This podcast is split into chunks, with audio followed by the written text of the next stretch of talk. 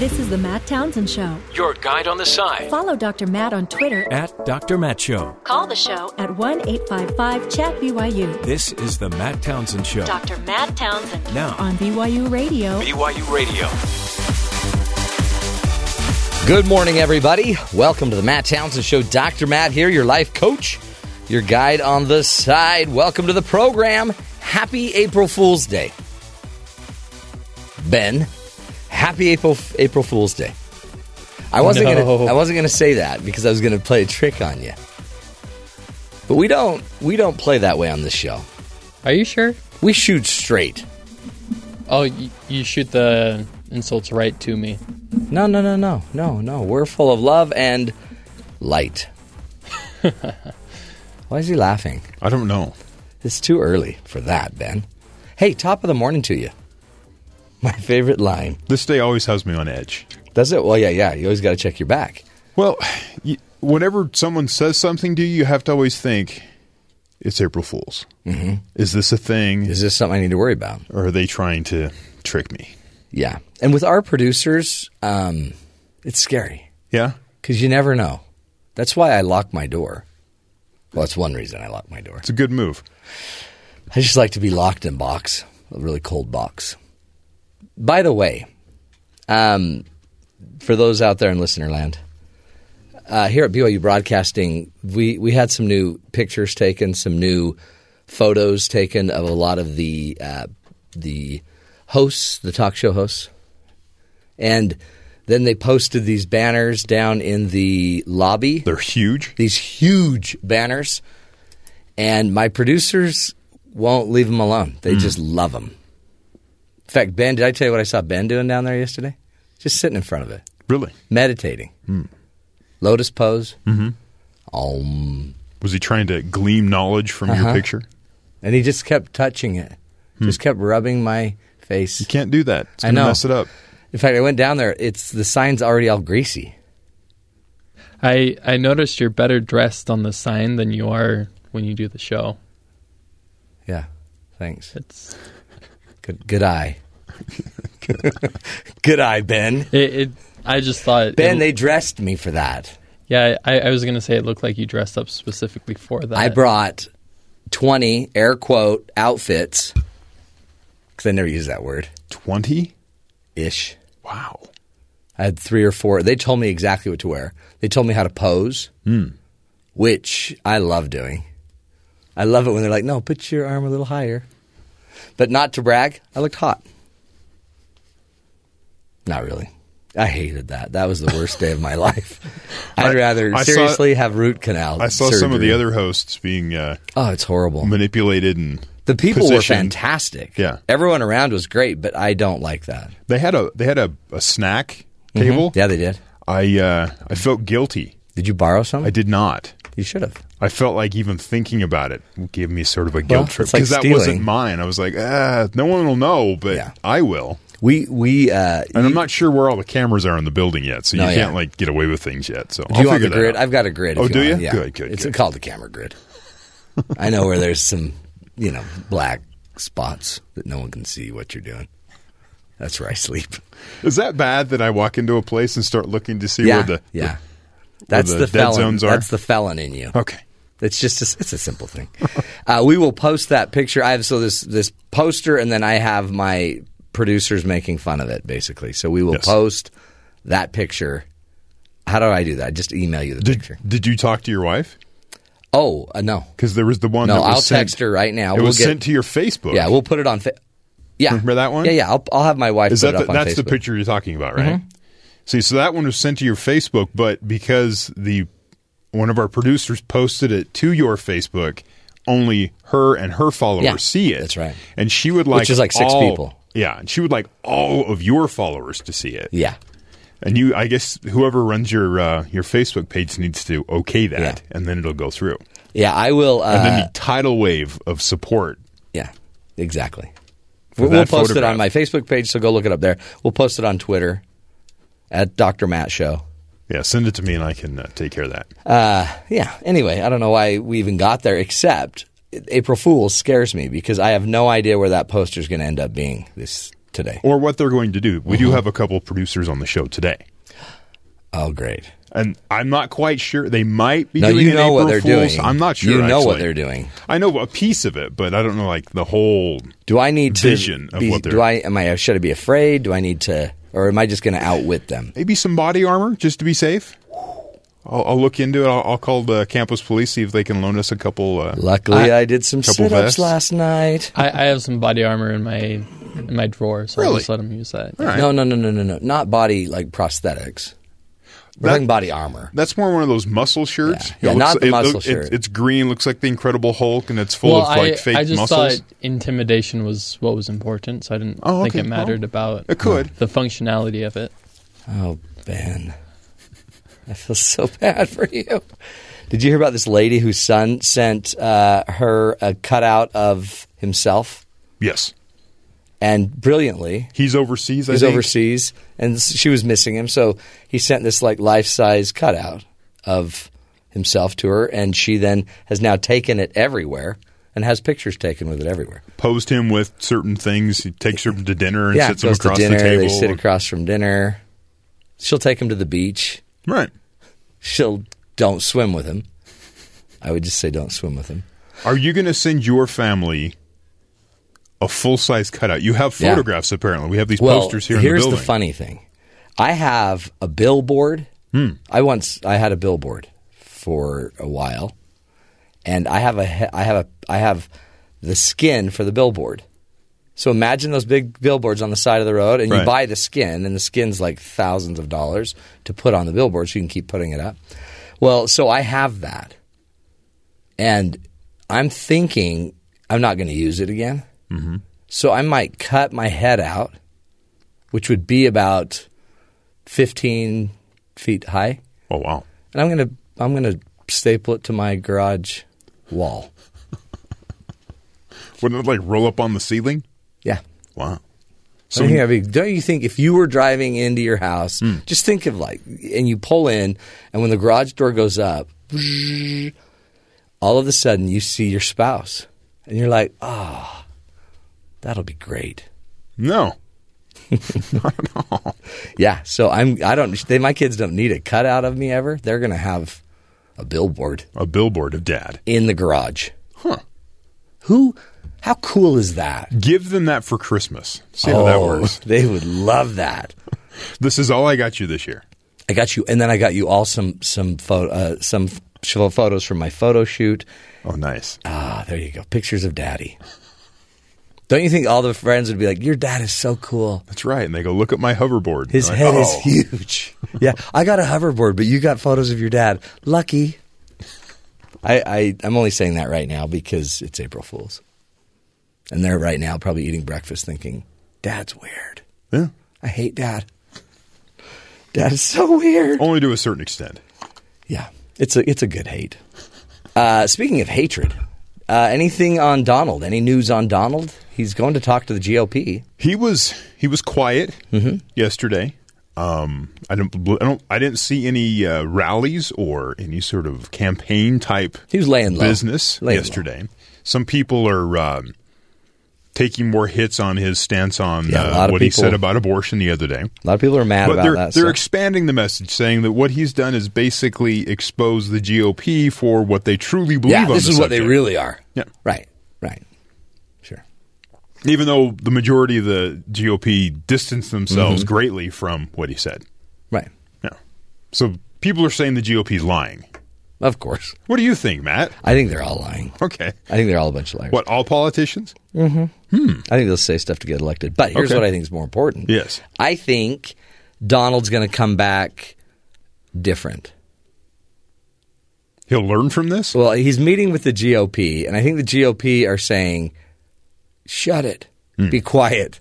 You're ruining not just your chances, but you're ruining the brand." Did you see the letter from a former staffer who was there on the first day when they had meetings to decide whether if he wanted to run for president or not? No, She then left about, Oh, I think yeah. about three months after he declared, she left the campaign. what did she say? What she's saying is those first meetings, the goal set by the the the, uh, the Trump campaign was to be second. They wanted to run a protest campaign.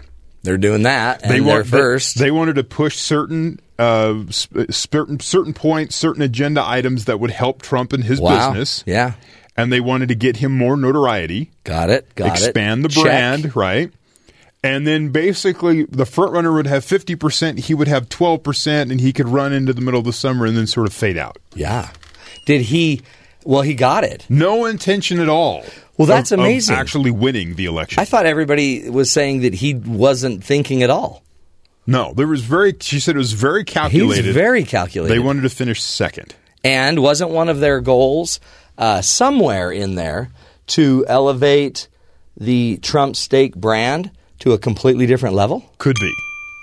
It's all about brand awareness. Oh, totally. So now that he's winning, her her question, her uh, concern is, these people really don't want this. This wasn't the goal. I've this been wasn't saying the plan. that forever. He doesn't really, and uh, even he wants it egoically, probably to win the presidency. How Yeah. cool would that be? And to think he can help, except he doesn't want to do the work all day. Right. Not so, that he doesn't like to work, but he'd rather go do marketing work. so she's saying that they miscalculated along with Oh, everyone boy. else the level of anger in the country and Yeah. what that would mean. How that would how would how that would present itself in a Trump being the leader. doesn't that make sense? Because maybe that's why he's so kind of shooting from the hip and still like, you know what? I'm, you know, I, I his brand's been elevated beyond so belief. because she put that out, others are speculating is he going to start a campaign of self destruction on purpose? But two, you're still he's got to worry about his brand. That just sh- I think that's so how and- subtle can you do it so Yeah. that you let someone else I think back we- in the yeah. race? So that, but at this point, it's it's almost too late yeah. Well, now he may actually want it. because he'll either win it or there'll be a, a- a a convention fight, Right. and I don't know if you want that No. because you No. could win, but it's it's going to get crazy. or maybe he's changed his uh, his his mentality and he Yeah. wants the presidency. Oh my heavens! This is or is it just April Fool's Day? Who knows? See, that's what you don't know. Uh, in a minute, we'll be speaking with Dr. Christine uh, Whelan.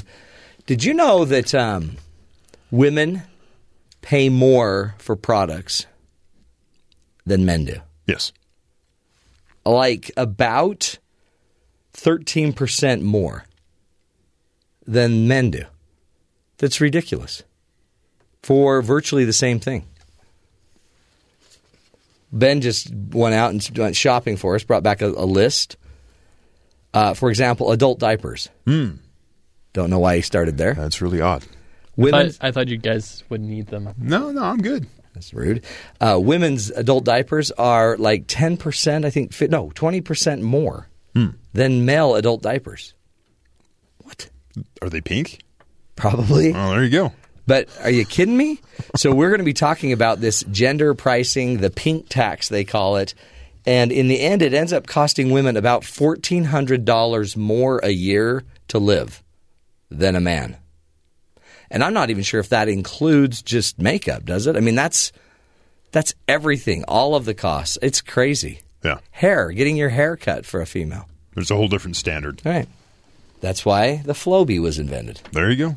Hook By it a to your man back. for a man. That's right. Uh, anyway, we'll get to that in a few minutes, but first let's get to the headlines. Terry, what's going on around the rest of the world? A gunman fatally shot a Virginia state trooper at a busy terminal in the capital city of Richmond before he was shot dead by two other troopers, police say. Two civilians were also shot, but were expected to recover. Trooper Chad P. Uh, Dermeyer, th- Dermeyer, 37, died Thursday after being shot multiple times, according to Virginia state police. The civilians, both women, sustained injuries that were not life threatening according to spokespeople at the scene. Uh, the Wisconsin Democratic primary next Tuesday, but yesterday Hillary Clinton and Senator Bernie Sanders were both campaigning in New York, a state both claim deep ties to and one that doesn't vote until April 19th. Clinton is already running in New York, running New York specific ads, and she and husband Bill Clinton are also campaigning in New York City on Friday. Uh, Sanders held a large rally Thursday night at a park in the Bronx and his campaign said it will air special New York ads also. Here's some of what Bernie had to say last night. If there is a large voter turnout, we will win. And if we win here in New York, we are going to make it to the White House. New York. yeah, he kind of plays up the accent a little bit more here. Totally. Clinton, whose primary home is in Chappaqua, is noting her eight years residency in the state in the and also uh, her work in the U.S. Senate on behalf of the state. Also, why Sanders is talking a lot about his childhood growing up in Brooklyn, Right. even though he lives in Vermont. Yeah, that seems weird that she's leading in New York. I get the senator thing, but everyone was calling her a carpetbagger Yeah. Eh, back in the day. It's different. That was back in the day. And now you got Bernard, who was born and bred there. Hmm. Right. And we'll see. Several establishment Republicans in Wisconsin say Ted Cruz's surge in the state isn't due to enthusiasm for the Texas senator, but more anti Donald Trump sentiment. A Marquette Law School poll has Cruz with a 10 point lead over Trump ahead of next Tuesday's Wisconsin primary. Several prominent Wisconsin Republicans spoke with Politico and said that while they don't care for Cruz's combative style and his hardline stance on immigration, they still view him ultimately as the best alternative to Trump. One businessman said, "It's going to be an unenthusiastic vote. It's it's a pick your poison vote that does not have the business community fired up. They're basically asking, what color suicide vest do you wear?" Wow. It's like, wow, that's kind of a extreme comment. Good Daddy, job. you may you were elected president? Actually, yes. I'm the, the anti Trump vote. by default, I was the other guy on the ballot. Sad. Uh, many uh, compl- um, there has been many complaints this morning, overnight. Also, a few lost jobs and some awkward silences. Google disabled one of its April Fool's Day jokes built this year. Uh, in Gmail, there was a function I, I noticed it last night called Mic Drop, a special version of the send button that fires off a GIF of a minion character dropping a microphone at the end of your email, and meant that if someone responded to your email, you wouldn't see it. The idea that I'm out of this conversation, Gone. mic drop, right? Yeah. Well, they placed it in a awkward position because uh, the the position is actually send archive.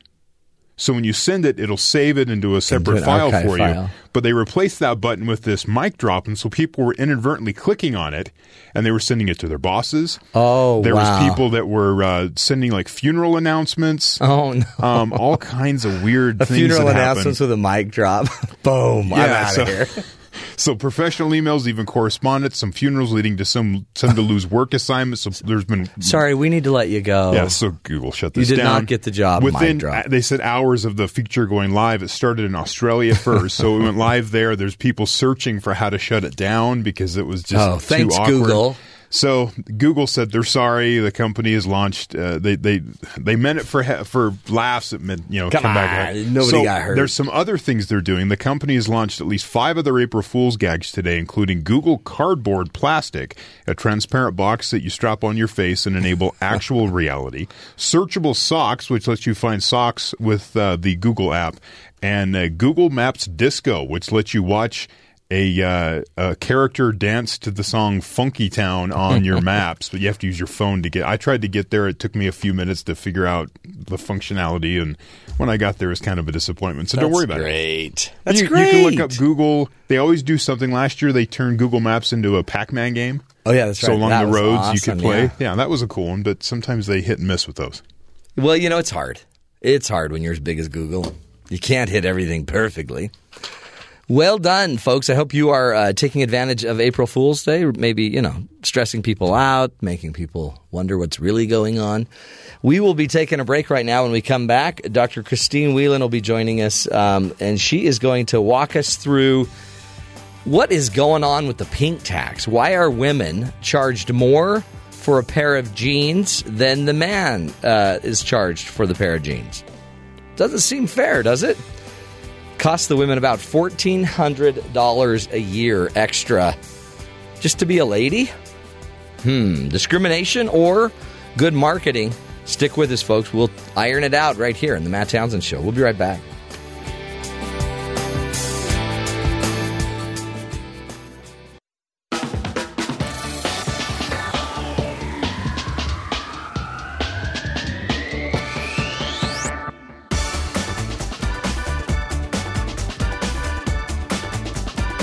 Welcome back, everybody, to the Matt Townsend Show.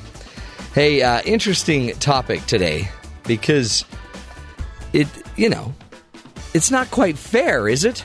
That if we go shopping for shampoo, should a should a pink, frilly, flowery bottle of shampoo cost more than just the non frilly basic shampoo bottle. Same size, same amount.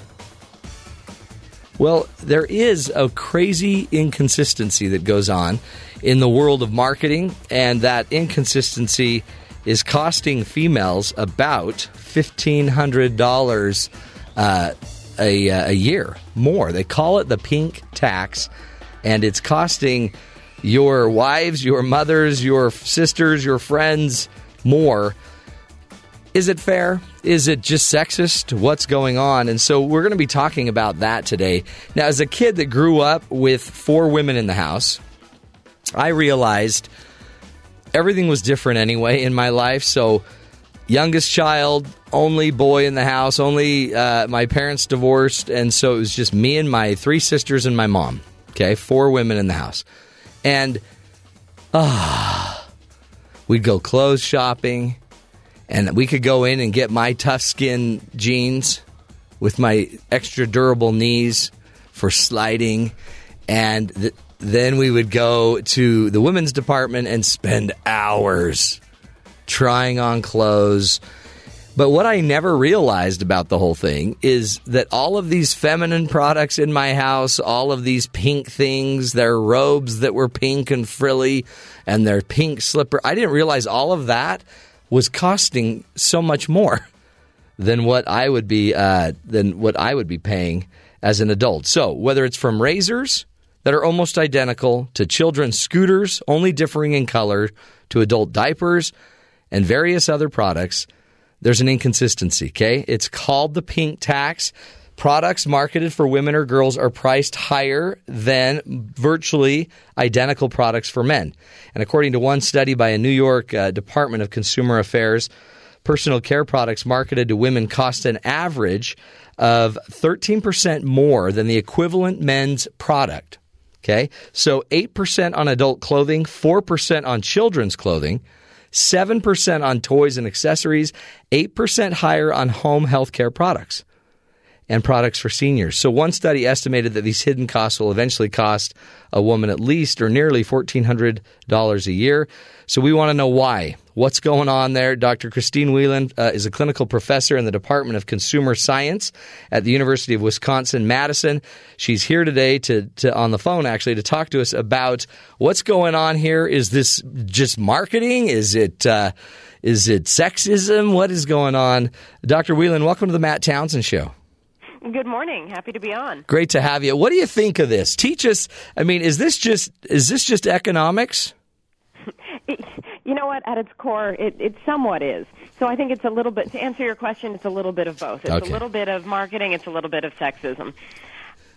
There are, um, i- think, of, think about it from a company's perspective first. Yeah. If you know that if you make the identical product a different color, pink as opposed to blue, that someone is going to pay more for it, what are you going to do? Yeah. You're going to charge more for it. All day long. Right? You're going to charge what you can charge, right? The market sets the price. Exactly. It is, it is straight supply and demand. Yeah.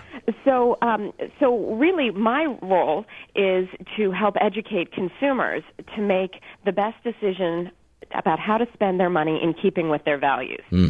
That's so- that's it, huh? Because it, it's it's about information. Just be aware of it. It is. If you're aware of it, it just changes everything. Mm-hmm. So think about it.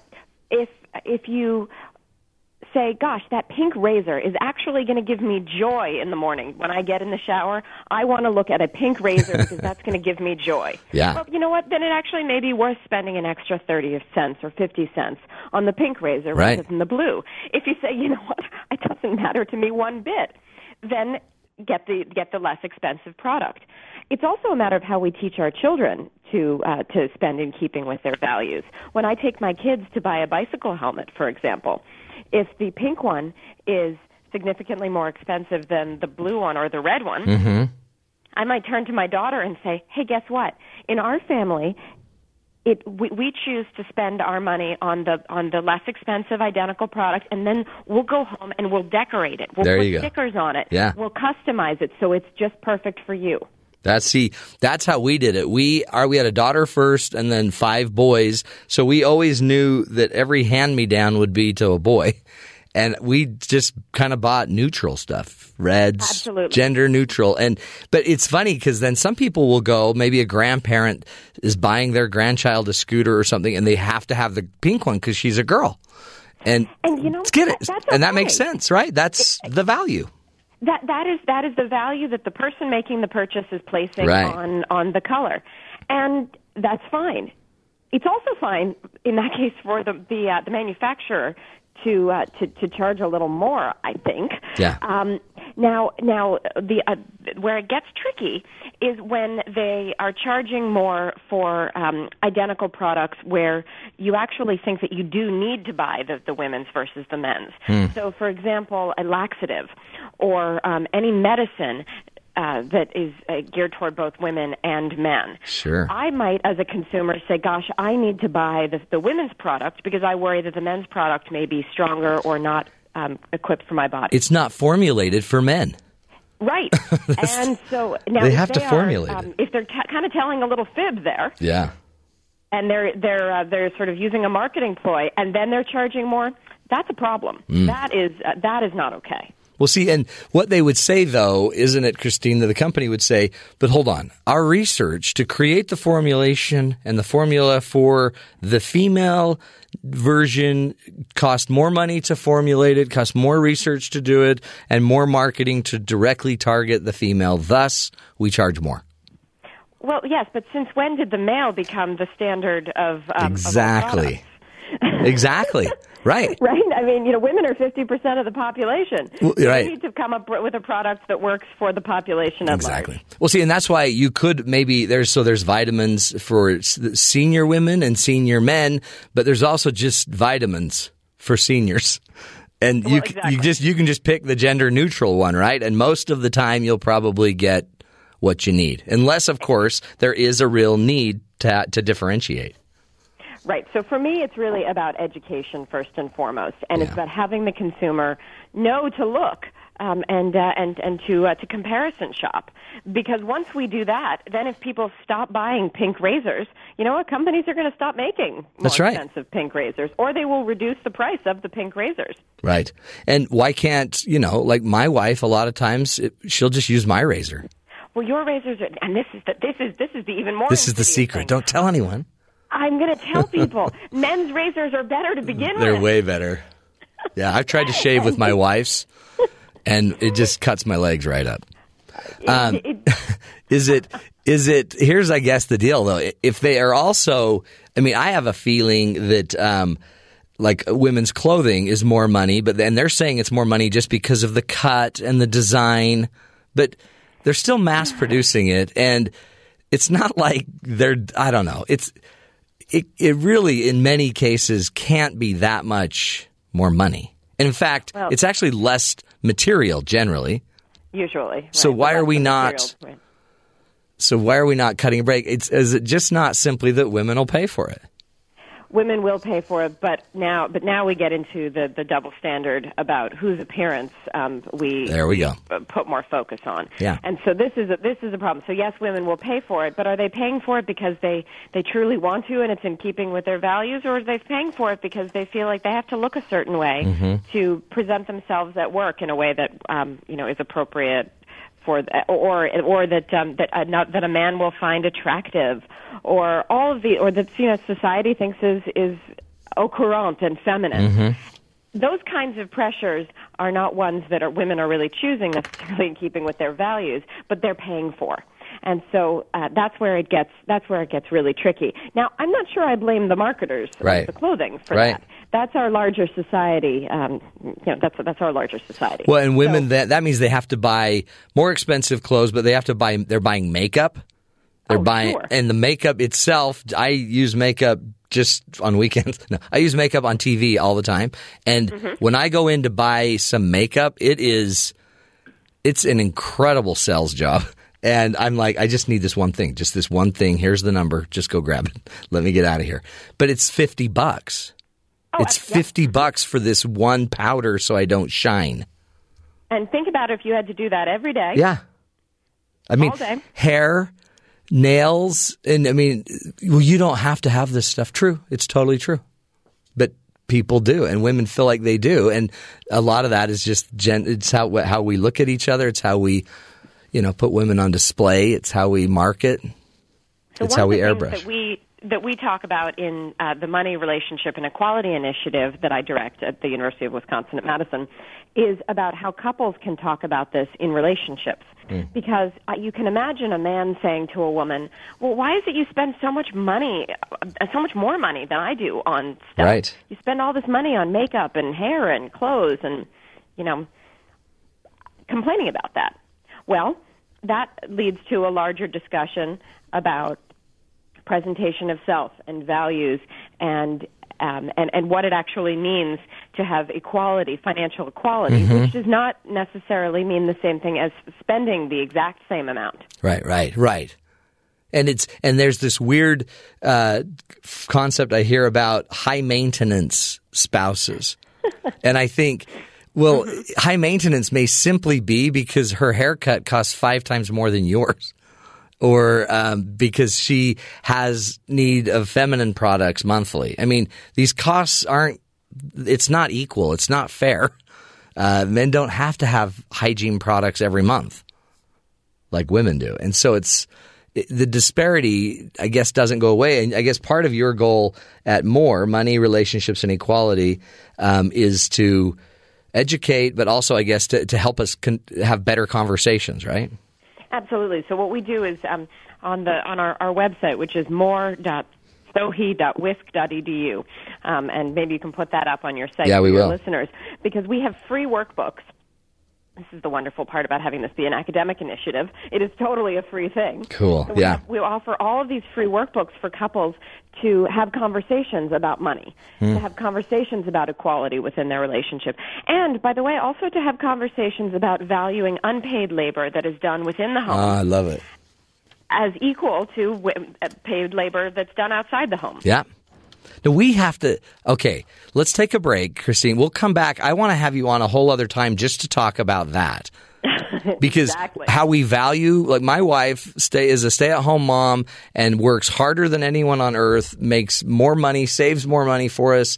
But how do we value that and and change the discussion in the world? Because they're so undervalued, and even in their own identity, they might even not always value it to the degree that we as society probably need to value it. So, we'll come back and talk to that more with Dr. Christine Whelan uh, after the break. Again, go to the website more.sohi.wisc.edu. e Uh, interesting stuff, folks. We're learning about equality, gender, and uh, your money. Stick with us, folks. We'll be right back.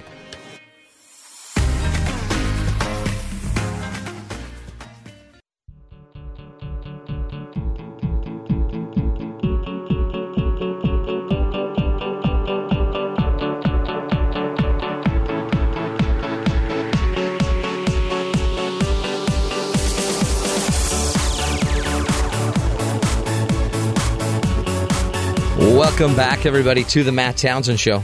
Uh, great, great topic, important to all of us.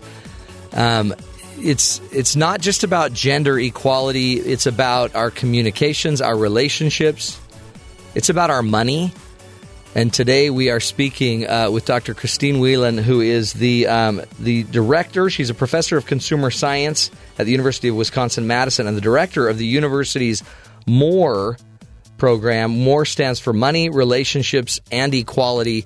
And uh, wonderful resource to help our discussions, our relationships about what is what is really, I guess, uh, equality, but also maybe more importantly, just start the dialogue in our marriages, in our families, um, about about our roles, our our value, and um, and maybe just educate us a little bit more about about what inequality sometimes looks like. Dr. Christine Whelan, welcome back to the show. Thanks so much. The website uh, for your information is if you go if you type in more dot sohe s o h e dot wisc dot edu, you can get to her website. Uh, it's at the University of Wisconsin Madison, and a f- wonderful resource there. Uh, they have free workbooks, checklists, tools, everything you need to know um, about money, relationships, and equality. Talk to us, Dr. Whelan. We were talking about this uh, pink tax with women. Um, it's not I mean, marketing wise, it seems, I guess, they'll justify it through the business market model. Um, in the end, though, is it is it something that women should and men, I guess, too, should fight against? Do we fight it out? Do we and how do we push back on companies that are charging women more for basically the exact same items? I think we, we certainly can fight, and the most important and effective way we can fight is with our dollars. Hmm. So this is not about regulation. This is simply about choosing to spend your money differently if you feel that uh, the, the, the pink tax is something that is not in keeping with your values. Just don't spend the money. Don't buy the pink, Don't buy the pink. Buy the blue, buy the green, buy the red. and then make a complaint. You can make a complaint, Just so they know, certainly, right? but what- Otherwise, they'll but just what think men are really- buying more. But what's really going to uh, what, what's really going to move the dial is just is just spending differently. Yeah. And and to understand, I think we, we often sort of start at the idea of of ha- spend, uh, we should just spend our money differently. But I, th- we need to take a couple steps back. And um, when we talk about relationships, there's this wonderful line: before you can say "I love you," you must first know how to say the "I." That's the only way you can wish to be loved. And what that basically means is you have to understand who you are, what your values are, and your sense of self worth before that you can get in relationship with other people. Hmm. And at, at part of the Money Relationship and Equality Initiative is asking those big questions about values and self worth. Um, I have a, um, a book that's coming out next month, actually, called The Big Picture. And it is a guide for young adults on how to identify and live a purposeful, meaningful life. And you would think that has nothing to do with money, but it really does. Totally. Because when you because when you think about what matters to you and you are living and working toward a larger purpose, then it makes it much more clear about whether you uh, pay extra for something that is a different color or not. Right. Right. And and eventually you're going to have to work together on these resources so having these conversations that will help too, right? I mean, this is going to help us Absolutely. get on the same page. It is, and you know, we're, we're couples are always going to fight uh, about money because what we're fighting about is a, a difference in resource allocation and again values. So fights about money are, are the worst and longest fights that people have within relationships. Uh, but that's a little bit of a, a sort of misnomer because again, it's it- it's not really about the dollars and cents. It's about what what priorities you have, Mm-hmm. and and so the more you can talk about those issues and not focus on, you know, I can't believe you spent $23 on that. Right. Right. Oh, No, but I had a coupon. We didn't need it in the first place. Free. Right. It's so true, which is I think why this initiative that you're doing is so powerful. Um, because you, you so you've been funded, you have I guess some grant money, and you're building this. This is a brilliant kind of approach to relationships by targeting one of the bigger issues, money, and the kind of the power inequality that goes on in relationships.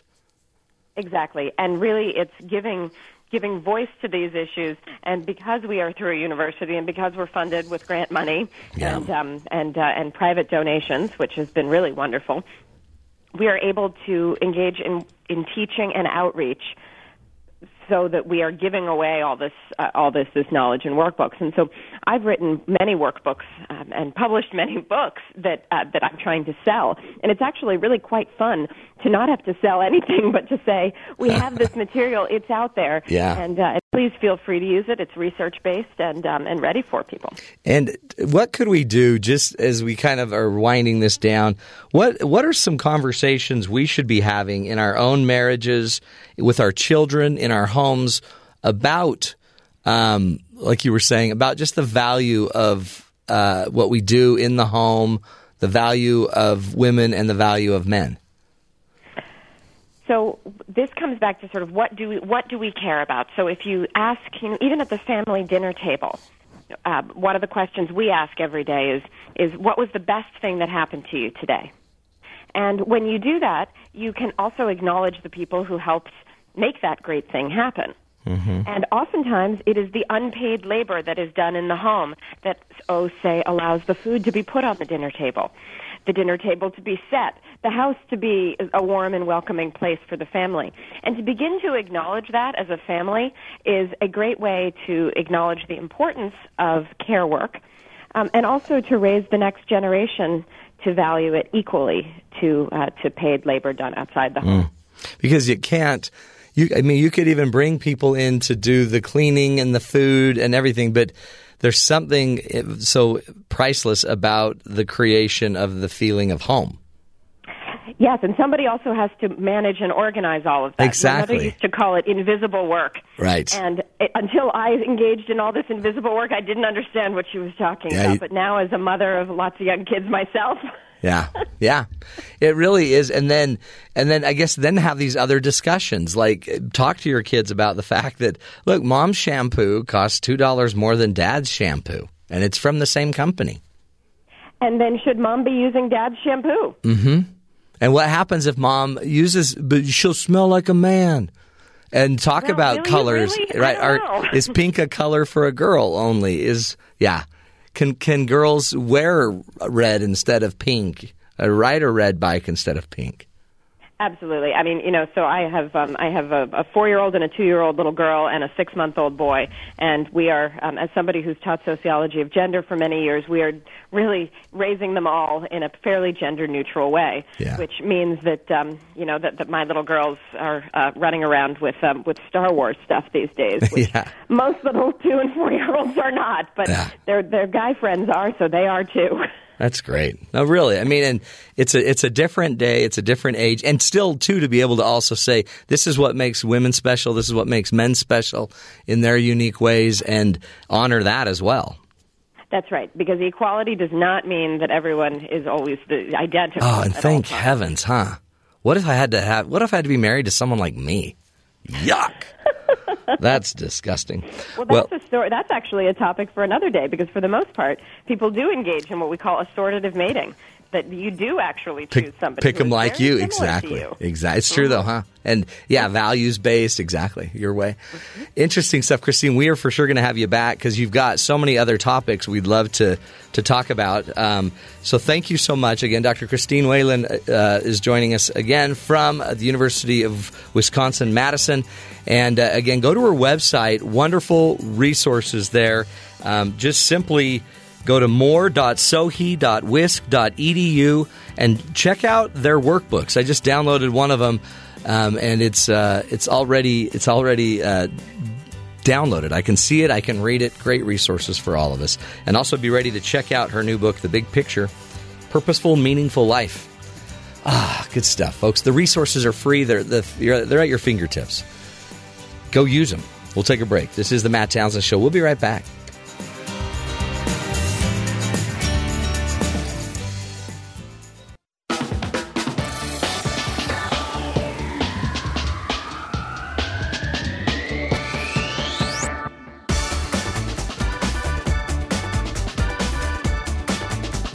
Welcome back, friends, to the Matt Townsend Show. Happy April Fool's Day as well, uh, and International Tuba Day. International Tuba Day, the day that we celebrate the the large odd instrument in the marching band.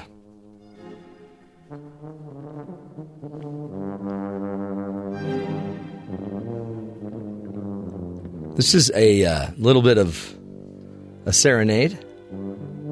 This is what Ben plays when he I brought my tuba to work today. brings his dates over. What is this called, Ben? Sardis. Say it again. Sardis? Don't understand it. This is quite a tuba. International Tuba Day. It's the day, uh, you know, tuba players gather to celebrate and, you know, purse their lips. Is that what it's called? Mm. It's an important member of the brass section of the band, folks. It's the one that the Stanford football player crushed. That was the day that will live in tuba infamy. We lost a tuba player. Uh, anyway, it's also, by the way, one cent day.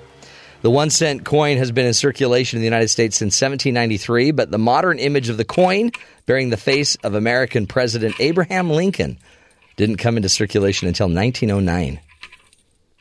Previously to this date, the coins bore the mark of the Native American in traditional headdress. The name penny hey, penny for your thought, is a colloquialism derived from the English penny though it is pluralized to pennies in the United States rather than the British pence.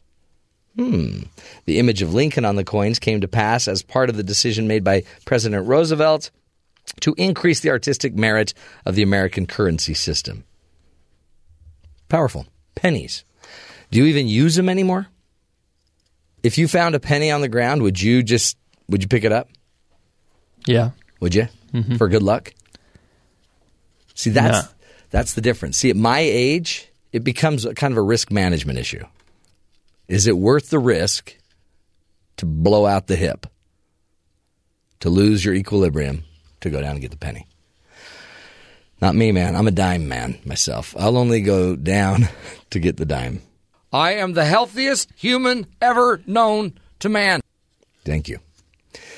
Speaking of money, sad, sad day for a French woman who thought she won the lottery uh, jackpot. She racked up thousands of dollars in bills when she went on a shopping spree to celebrate, only to learn her ticket was off by a digit. Ugh. You missed it by just a digit. 46 year old mom then had to sheepishly explain her spendthrift ways to the court after cops arrested her for fraud, having bounced checks all over the city. According to newspaper accounts, nobody want, she didn't name they didn't name the woman. Her husband was worried that the lottery company was slow in sending his wife the winnings, so he rechecked her ticket. Then he realized that her spending celebrations were a tad premature. Isn't that sad? She was given a suspended sentence and some time to pay off her $5,800 in bad checks. What's the moral of the story, Ben? What do we learn from this? Ditch the country before your bounce before your checks bounce. No, Benjamin. No. We always, always use a credit card. Duh. That's just one bill you can dodge for years. That's what my collections agent said. But sooner or later you're gonna have to pay it off. Yeah, the better deal would probably be don't spend your money till the eggs have hatched. Put that on a meme.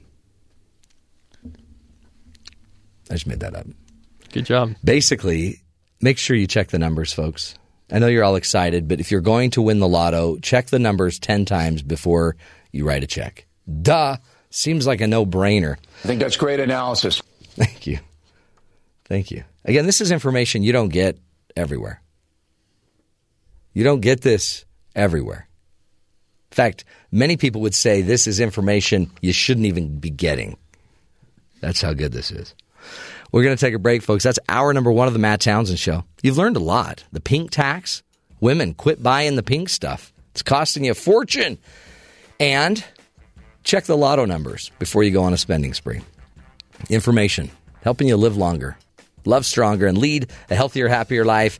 This is the Matt Townsend Show. We'll be back next hour. Stephen M.R. Covey will be joining us. He's going to be talking about his book, Speed of Trust. If you need more trust in your life, stick with us. We'll be right back.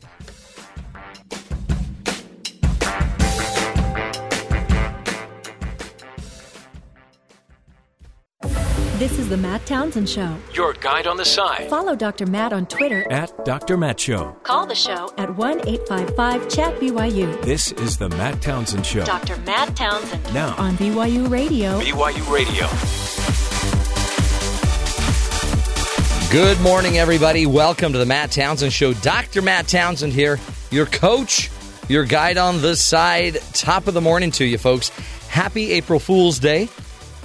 Watch your back. Watch your back. Don't take any food from anybody today at work. It's a trick. You got my ice cream, right? Uh, I did. I threw it right away. Matt, that was made with love. That was made in the bathtub, if we're going to be honest. And the sad thing about that, Ben, it wasn't even April's April Fool's Day. It was just regular ice cream day. You got to watch out, folks. It'll kill you. It'll get you every single time. Uh, today is a great uh, day to be alive, don't you think? When you think about uh, just your family, your friends, work, you got a job maybe, and you finally, oh, now you're getting yourself out of it. Boy, when you think about it, it, it, it couldn't be, you know, it couldn't be better for you. Unless, of course, you're a 15 year old boy who fired up a front loader in the under under the cover of darkness in St. Paul and lumbered along through the city streets on a joyride. This kid, 15 years old, took a front end loader 22 miles and on a four hour joyride through the University of Minnesota, downtown Minneapolis, along Lake Street, before crashing into an auto dealership building. Maximum speed for the nine ton John Deere is 10 miles an hour, basically. And the fact that no one picked up on his uh, four hour adventure, priceless. I'd probably steal a different car if I was going to go on a jo- joyride. Would you? Yeah. You wouldn't steal. I mean, what's more manly than a front end loader? Honda Odyssey. Wow. You know what they say, Ben, about a man? Never trust a man in a van. Yeah. So that just confirmed it right there. Uh, this guy went on this joyride. Police sergeant said there are times at night you'll see maintenance around going on around you, so you don't think anything of it. I mean, sure, he was going through a drive-through with his front end loader. Yeah, I'll have a Big Mac. He's 15 years old. He's not even licensed, for heaven's sakes. And then you make one mistake. Mom, mom, get off my back. Oh, my word. I crashed it, yeah. Into a dealership, right. Man, I can't do anything right for you. It's hard to be a teen today. You can't even steal a front end loader without everyone getting all uptight about it. Hey, on the show today, great, great guest. Honored to have him. Uh, Stephen M.R. Covey will be joining us. Um, he's the author of the book Speed of Trust, a New York Times bestseller, a great man, a great leader, a friend, and he, more importantly, um, is going to teach us about the power of building a relationship with somebody and, and the power of trust. We don't even think about it, but how trust makes or breaks us, right? It, it actually is a multiplier that makes things so much more efficient. When we have high trust, we can say things we need to say, we can do things more efficiently than if we have no trust or low trust. So, Dr. Uh, or, uh, Stephen M. R. Covey will be joining us in a minute, and uh, his father, one of the greatest men I think uh, ever, and a great uh, leader, and his uncle John Covey and brother Sean, all the Covey guys are uh, they're just a powerful resource for this world, and we'll be speaking to him live in the studio in just a few minutes. Uh, but we also, when we think about it, we've, there's just there's so much going on in the news. You heard Tesla came out with their new car. Did you hear about that? They did. I'm excited because that's kind of affordable. It's about what thirty five thousand. is the Thirty-five price point. thousand. The government will throw in a little money, so down to about twenty-eight thousand. Yeah. Then you need just like a thousand dollar charging station or whatever they call it. Before all the cars were 90, 70, Yeah, Mm-hmm. ninety thousand dollars, and that's kind of unreachable for a large portion of the uh, the mass, I guess, buying public when you look at automobiles. But a, a twenty eight thousand dollar car, Yeah. is totally within reach of of more people, and that's kind of what Tesla Tesla's been trying to do is make a vehicle for the masses. And but they have to start with the the expensive t- cars to kind of fund their efforts as they Right. keep moving forward, so they can make a car that's more affordable. and they and yeah they built the long-awaited Tesla Model Three. Um, it's and it's a good-looking car. yeah, those are pretty cool. I mean, we're not talking. I mean, it's not. We're not looking at like it's not looking like a Prius. No, I mean, not, that And there's that- anything wrong with that. no, there is. The- I've always had a problem with the cars when they they say it's an electric car Yeah. or rechargeable or how, Right. whatever, and they come out and it looks like a bubble Mm-hmm. for no other than I, are they just trying to make it look Well, futuristic yeah. and that everyone thinks a bubble is where we're headed with car design? That's what you want, right? You want it to look like a, you want to But drive wh- around in a bubble. But why can't you make a car just look like a car? Why Right. can't you take a Honda Civic and make it electric, but it looks like a Honda Civic? Yeah. Why does it have to look like some odd contraption from the Jetsons? this this Tesla 3 looks it's sweet. I would I'd buy one and they say, you know, these things take off like a rocket. Yeah, the zero to sixty. I, I don't know exactly what it is, but it's it's it's a late. I think it has. Is it called the insanity button? Ooh, maybe these don't have insanity buttons. There's there's a button. There's one of the cars they have. You're at a dead stop. you hit the button and it goes from zero to sixty in like three seconds. It it shoots you back into your seat. It's and like your a rocket. beverage, you'll be, you know, wiping off the back window. There's videos on YouTube of uh, that they took people on test drives and just watching their reaction as the car just explodes all of a sudden This- forward. I think this is this is the game changer right here. Yeah. because Tesla's already got a good name and it's such a good looking car. Their other, their other. I was going to go get the Tesla X, I think they call it. Really? Yeah. The the, the crossover yeah, I vehicle looked they have at with it. the I'd gold watched, wings. uh-huh, I'd watched the videos. I was, I had sorted it out. I picked my colors, and then I saw the price tag, Yeah. and then I thought, well, we could move the family in there. We could live in that SUV. That's fine. It's like a motorhome. Um, anyway, so and you're more of a gold wing guy, I think. oh, totally, You don't need a common everyday kind of door. exactly, exactly. Yeah. It's you want to show up with style. You might think that if you open the doors while driving that you could fly. But that's not how it works. Uh-huh. Yeah, they probably don't even let you open the doors. while Probably you're not. driving. Probably not. Such a ripoff. Um, Walmart. Did you hear that story too? That was blowing my mind. Walmart's going to cut hundred bucks off an iPhone. I guess they're just going to absorb the cost. Did you hear? Really? this? It's a big deal. Like a new phone or I guess. And you buy a new phone with them, and they'll d- decrease the cost hundred bucks for you. Get you. They want to get you in the doors. Walmart so it'd stock. be six hundred dollars instead of seven. yeah. Wow, Think that's- about it. That's totally affordable for a phone. And it's just a ten-year uh, commitment. Right, it's great. Just mortgage your future on a phone. No, but I think this was the first time Walmart's uh, sales have dropped ever. Like overall? Uh-huh. Oh wow. Well, so yeah, I know they've been re- uh, readjusting their number of stores and the type of stores that are out there because Mm-hmm. they have uh, neighborhood markets, which are just sort of a grocery type store instead of a superstore. Yeah, yeah. They've been shutting some of those down and converting them to uh, a superstore. I now they're guess. in the now they're in the phone business, now they're adjusting phone prices on the fly. and there's nothing wrong with that. No. if, if they're going to help carry the burden, now people can crash cars texting I guess and other things like that.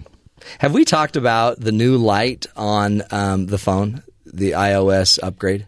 oh, where it dims the screen Yeah, for you. you? pointed that out to me, and I am in love Yeah. with my phone because on the phone, on the show we talk all the time about how you're not supposed to really be looking at screens, blue technology, blue screens after about nine o'clock. They say yeah, because it'll keep it'll it'll activate It your mind and stimulates make your- you more yeah, awake. and it does something with your melatonin levels, so you Yeah. think it's daytime and you can't go to sleep. Which is why if you've ever pulled your phone out at night, you get stimulated and then you can't kind of turn it off. Well, now they have this light on the iPhone that uh, it changed. It, it removes the blue light. It kind of makes it almost a sepia tone Mm-hmm. on your. dims the screen. Mm, that's beautiful. Now, I've read some things And you on. set the time on it. You set the clock. So at seven o'clock, mine dims instantly. It's called night shift, okay. and uh, it'll like I have mine set for 10 p.m. and then it, it shuts off about 5 a.m. Yeah. Now, I've read some things on how that's pure pseudoscience, Oh, sure. but there's no like there's no, proof that's It's actually not- helping with anything. That's not pseudoscience because when I was driving last night texting, okay. um, I got so sleepy while I was texting Hmm. Right. Mm-hmm. that I almost fell asleep at the wheel While texting, Hmm. while texting. Which, if I nor- when I normally text while driving at night, I stay awake and I can't even sleep, even Wh- if I wanted to. which think about the other person on the end of that text. Right? They're not getting the text because you fell asleep. Yeah. Let alone the fact you're driving. Just think about the person te- you're but my texting. new car will basically take me home if I fall asleep. Hey, Matt. Hmm? Highway, highway patrols on line one. Do you want me to bring them on or? Just Um, take a message? You know what? Yeah, just tell them I'll get back to them. Okay. Tell Okay. them um, I'll have my people call them. Okay, sweet. We Thanks. don't need to talk. Just have them leave a message. Okay. Sheesh. That sounds bad. Yeah, we shouldn't so- be talking like this. We're about to learn about trust. trust. But we have we have been full disclosure Yeah. five percent accurate on the show. 5%. Actually, 7%. Is it No, seven? it's it's dropped 0.5 percent. Oh, wow. Yeah, Oh, you've been taking notes? yeah. It's it's a study. so four and a half percent accurate on the show. Man. I think that's full disclosure. People know this. We're not violating any Yeah. sort of We can't be sued. That's one of the keys to Trust. building trust is you've got to manage expectations and be clear. We do not bring you accurate data all of the time. no. sometimes We don't. Our bring data is not accurate- even near accurate. Even close. like ninety-five percent. Sometimes we make it up, folks. Yeah. anyway, let's get to the headlines. Terry, anything else going on around the rest of the world we need to pay attention to? There is U.S. employers notch another solid month of hiring in March by adding a higher than expected 215,000 jobs, driven by large gains in the construction, retail, health uh, and healthcare industries, according to the AP. Despite the jump, the Labor Department says on uh, Friday that the unemployment rate ticked up five percent from uh, to 5% from 4.9%, but that increase includes some good news. More Americans came off the sidelines to look for work, though not all of them found jobs. The figure suggests that employers remain confident through uh, in their business prospects to add staff, even as overall growth has slowed since the winter. Steady hiring also contributed to higher pay, which rose a modest 2.3% from a year earlier to 25.8 40, or twenty-five dollars and th- uh, forty-three cents Hmm. an hour. That figure has increased since the early years of the recovery, but is down to uh, from the peak of two point six. So, Cool. More jobs. More Things may be jobs. ticking up. We'll see what happens. Donald Trump Tuesday evening reversed on a pledge to support the Republican Party nominee. It could end up costing him some or all of his 50 South Carolina delegates, even though Trump won all the state's delegates in the February 20th primary. The Palomento state requires, is that what it's called? What, uh, Palomento? Oh, uh, um, Pimento? Um, what is it? Do you know, do you know Matt? South it's Carolina? the Paul, uh, Palmetto? Palmetto State. Wh- what is that? I think it's a fruit nut thing. Okay, so South Carolina, I, people trying to get uh, creative with not calling it South Carolina. We're going to look it up while you're talking. South Carolina required candidates to pledge their loyalty to the eventual GOP nominee in order to appear on the primary ballot. So you had to sign a pledge to even be on the ballot. that You're going to support the GOP. And because Trump has verbally threatened to withdraw his loyalty, anti Trump activists are reportedly organizing to submit a challenge it's a palm tree. for his delegates to become free agents. So he Okay. got 50 delegates in South Carolina because he says he won't. su- He's not going to promise to support the GOP dele, uh, or GOP nominee. South Carolina could Hmm. pull the Oh delegates, from boy, him, here we go. which could lead to a contested convention. This is the pre-convention contest. It is. again why we need to learn about trust. the FBI's wrapped up its review of Hillary Clinton's private email server and, and emails, and is nearly a, nearing a verdict on whether to seek criminal charges. First, however, agents plan to interview Clinton in the coming days or weeks, according to the report. Clinton's former chief of staff Cheryl Mills and former aide Philip Raines will also reportedly be interviewed before FBI Director James Comey makes his recommendation to Attorney General Loretta Lynch on whether Clinton knowingly or neglig- negligently discussed classified information. In other news, the CIA reportedly left explo- uh, explosive training material that was used in a training exercise under the hood of a Virginia school bus. That bus in Loudoun County carried elementary and high school students from home to school with explosive material in its engine compartment. Oh brother! The CIA later alleged that the material did not pose a danger to passengers on the bus. hey, it's explosive, but not that explosive. explosive. Are you kidding, Jerry? Where did you put that stuff? And that's not an April Fool's, that's real. They the left that. CIA. What were they doing with It was a training exercise with some explosive material. in a school bus? They for children. They used the bus. They just didn't take it out when they were done. They left it under the hood. But no, Dan, you know, no harm. Can you to imagine anyone. that phone call? Did you guys leave something in the bus? By the way, there's this gray clay substance under the hood. What's up? John Uh. Kasich committed a huge faux pas in the state of New York yesterday. What? A huge faux pas. The Ohio governor went to Queen's Pizza Shop on Wednesday, committed the local faux pas. He used a fork when eating a Mm-hmm. I slice know. of pizza. I know. He said the pizza was hot, so he didn't want to pick it up, so he grabbed a fork. Oh my heavens! You eat pizza with your hand. You fold it in half. Mr. Kasich. You eat the pizza. You can't be president if Donald- you can't blow on your pizza. Donald Trump did this before. I know. It's a man card Bill violation. de, Bill de Blasio, the, go- the the mayor of New York, did it before. All of this happening on camera. Now, let me just ask you something. If you had to choose between trust and pizza eating techniques, which would be a better criteria? The people in New York City, some see that as equal. Yeah. Which I think I- is why we're I would- having problems with the elections this year. They trust you if you know how to eat a pizza. I know. Oh, man. we'll be talking trust, folks. Who better to teach us than the guy that wrote the book on it, Stephen M. R. Covey, from the great uh, s- uh, son of Stephen R. Covey. um, who wrote the book Seven Habits of Highly Effective People. Uh, his son is here. He's an incredible man, a wonderful leader, and he's going to be talking to us about trust, folks. We need the information. Stick with us. We'll be right back. This is the Matt Townsend Show.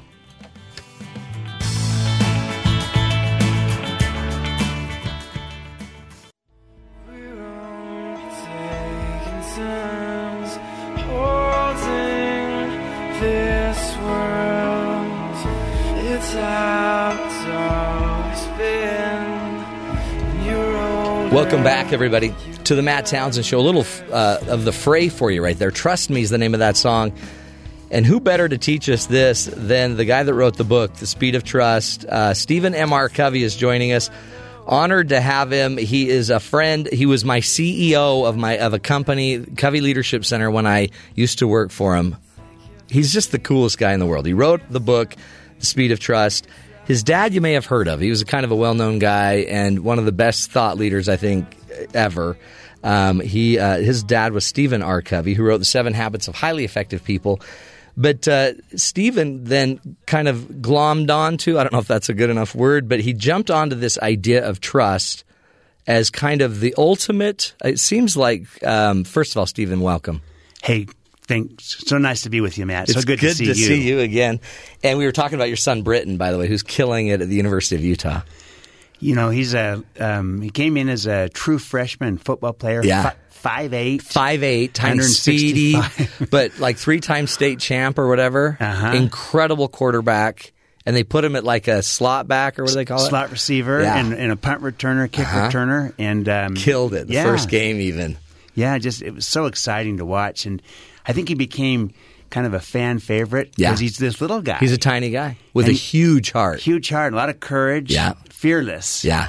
and uh, takes punts when he shouldn't be I taking know, them. no, exactly. And you're like, no, no, no, no, no, no, no. And I mean, it, sometimes it doesn't go right, but it, but what's cool is he'll do it as a Yeah. freshman. Yeah, yeah, and and That's and awesome. uh, so stepped into a you know exciting environment and and uh, And you he know, left for an LDS mission for two years to Chile, gave up this incredible career at football right there, goes for two years. He'll come back, be back on the team, but you got to be so proud. Yeah, really proud as a parent. is is pretty exciting to watch. That's In pretty fact, neat. Uh, the proud dad moment is that uh, he ended up uh, making a couple of uh, fresh first team freshman, Freshman all American All-American. Yeah, teams. Oh my heavens! pretty exciting. There's something about the Coveys, and uh, you you get it. I think at a that you're just a special family. And John, I know John really, really, really well. We worked a lot. His uh, John is your uncle. Yes. Um, but tell me about Speed of Trust because it's it's actually it's been out how many years? Um, almost ten years. Came out know. in two thousand six. Yeah. And- but you you've kind of hit the nerve of what the real principle is, right? Of Yeah. everything. We talk relationships, we talk we talk productivity, we talk effectiveness, but the, one of the kind of universal truths is trust. If you have it, there's advantages. If you don't, there's consequences. Exactly, and and the, the thing is, intuitively, we all kind of know it. Yeah. don't we? Yeah, Matt? everybody. But, but we look right past it. We too often ignore it until we lose it. Exactly. And then we become painfully aware of it. So my whole focus is on saying, look, don't wait until it's lost to become aware of trust. Right. Become aware of it now. Focus on building it, growing it, expanding it, extending it, and even in some cases restoring it. Now, yeah. How Yeah. can you can you restore you can. It just how? Yeah, well, it's a good question, you know, and I probably get that question more than any other. Do you really? Can you restore trust? And my answer is, in most situations, yes. I'll acknowledge there might be a few where you Right. can't, where you know Ber- Bernie Madoff is going to have a hard Yeah, time he's- restoring trust, Right. Right, because Right. it's too egregious Yeah. over too period, long a period of Mm-hmm. time. But in most situations, you can. But here's the key principle: you can't talk yourself out of a problem that you behave yourself. I into. love that. Yeah. So the only way to restore trust is you got to behave your way back into it. You and that have will take to some change. Time. You got to change. Yeah. And it's got to be manifest and seen through your behavior, not just through your words, Right. But through your actions, what Yeah. people see over time. And but in most situations, you can restore it, and in fact, and sometimes you can even increase it Yeah. after having lost it. Well, and if you couldn't restore it, there's still a thousand other principles you could live. Absolutely, Right? absolutely. Be honorable, be respectful, be appreciative, be grateful, be understanding. That's right, and, and and lead out also in extending trust to others. It's kind of a, there's a reciprocity to trust. Interesting. Yeah, and when when you give it, people receive it and they return it, and when you withhold it, withhold it. So I work with leaders all over Yeah. the world, and I find that the biggest reason why employees don't trust their management in a lot of kind of low trust cultures, low trust companies, Mm-hmm. is first and foremost because the management doesn't trust the employees. Exactly. Yeah. And the employees watch reci- them. You got to That's right. watch them. And you know what, Matt? The employees reciprocate that distrust right back Uh-huh. at the management. They're trying to get us. Yeah. They're always changing the benefits. so you don't trust me, I don't trust you either. But it, it can work the other direction too. You lead out as a leader with trust. You extend it smartly. And I, Uh-huh. Yeah, I'm yeah. not saying a blind. Yeah. trust. Don't be blind. Yeah, but smart trust means clear expectations, high accountability to what we're extending trust on, but we trust people. We, ex- we, we demonstrate it, we show it. Mm. And when people get that kind of trust, the vast, vast majority are inspired by it. Oh, And yeah. They rise to the occasion, they perform better, and they give it back. Were you learning this as you were CEO at at Covey? Yeah, yeah, Leadership. absolutely. That Because you that that was the most I felt empowered employment I had ever had, where I knew they trusted me, not blindly, but if I blew it, I knew I'd hear about it, but I also knew they had my back. Yeah. And you grew that enough to sell it off to I guess Franklin Quest. Yeah. And I mean, it, so you were just kind of working your way up that way. Absolutely. In fact, that's where kind of this this blinding flash of the obvious came to me that saying, look, this is not a little idea. This is a big idea. Yeah. Trust. If you can increase trust in any relationship, on a team, in a culture, with a partner, customer, it changes everything. And we all kind of intuitively know it, but we too often neg- neg- neglect it or ignore it. But I, I began to see that not only was this a nice thing, it was an economic thing, Matt. It wasn't just good stuff, soft love, love. It was It was financial. Yeah, it- we could put a value on advantageous. it. You know why? Because when there's high trust, you can move faster and everything costs you less. Interesting. When there's low trust, it takes you longer, it costs you more. That's a tax, a low trust tax. Yeah. And you can put an economic value on that and see that there's a high cost to low trust. that's the speed. That's, that's, that's what I mean by the speed of trust. And Uh-huh. when there's high trust in a relationship, then suddenly you don't have to check and verify and validate. You just move fast. You know it. They're you know good. it. And it's the speed of trust. Nothing is as fast as the Mm-hmm. speed of trust. Uh-huh. And and there's real economics to it, and the opposite is true as well. I mean, look look at what happened after 9-11. Yeah. You know, our trust or confidence in airplane travel goes down. Oh. Can't have that. No, you get frisked now. That's right. So we increase security and create a TSA. Slows it down. Increase Security takes you longer, costs you more, but that's what you have to do when you lose trust. Interesting. That's well, the and tax. standing in line to be searched makes you not trust, right? So you're looking through the line like, oh yeah, they're doing something wrong That, that that's the danger of a low trust world. because you start seeing through that lens. That's right. We all we all, none of us want to get burned. No, right. And, and it can be dangerous in some situations, like transportation. That's why Yeah, we do it's it. so important. But the problem with a low trust world is everyone starts to become more careful, more cautious, more guarded, more Yeah. cynical, more suspicious, and that tends to perpetuate more of the same. And you can find yourself. be- You know, creating a vicious downward Mm. cycle of distrust and suspicion, creating more distrust and suspicion. It's so interesting, and that you- one of your great quotes um, is "low trust cultures pay high taxes." Absolutely. They- And that's the tax. The tax will be time, energy, money, resources, but all of that makes you less efficient, that's right. and it, It- doubles the cost. it yeah and it doubles the cost. You know, uh, when there's significant distrust, it literally can double the cost of doing business, Mm-hmm. and you have to take all these steps to compensate for it, which takes you time, costs you money. You also see you also see a loss in of people's engagement. They've Yeah. been disengaged. Yeah. They'll turn over, especially performers.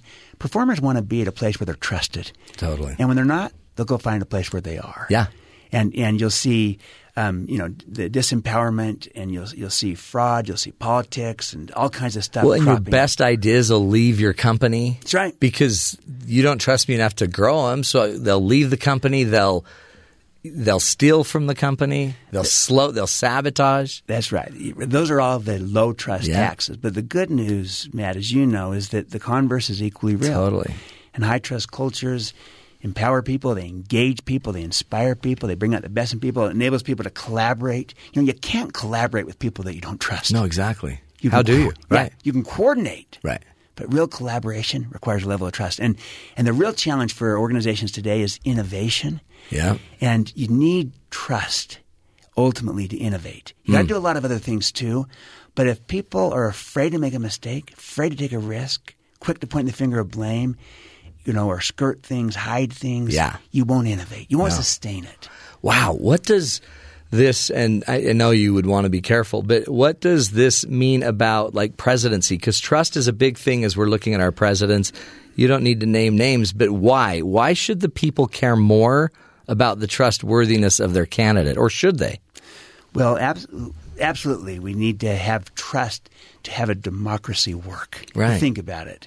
And that's one of the challenges we have as a society, society today is that um, you look at the data, most Americans have lost trust in government. Yeah.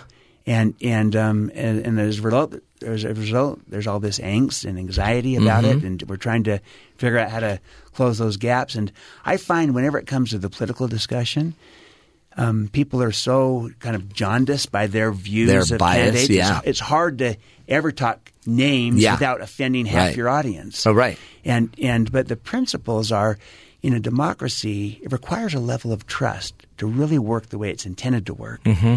And and um and you can't have trust without trustworthiness, and and that's uh, you know, and I, I call it credibility, which is implies both the the character Yeah. side and also the competence They side got to have a clue, Yeah. but you got to be honest. you got to have both. And if, if, if you're honest but don't have a clue, it's not going to work. If Mm-hmm. you if you're really competent but you're not honest or you don't care about people, We gotta get another it's not gonna opinion. work either. That's right. Yeah, and so that combination of character and competence creates a credibility.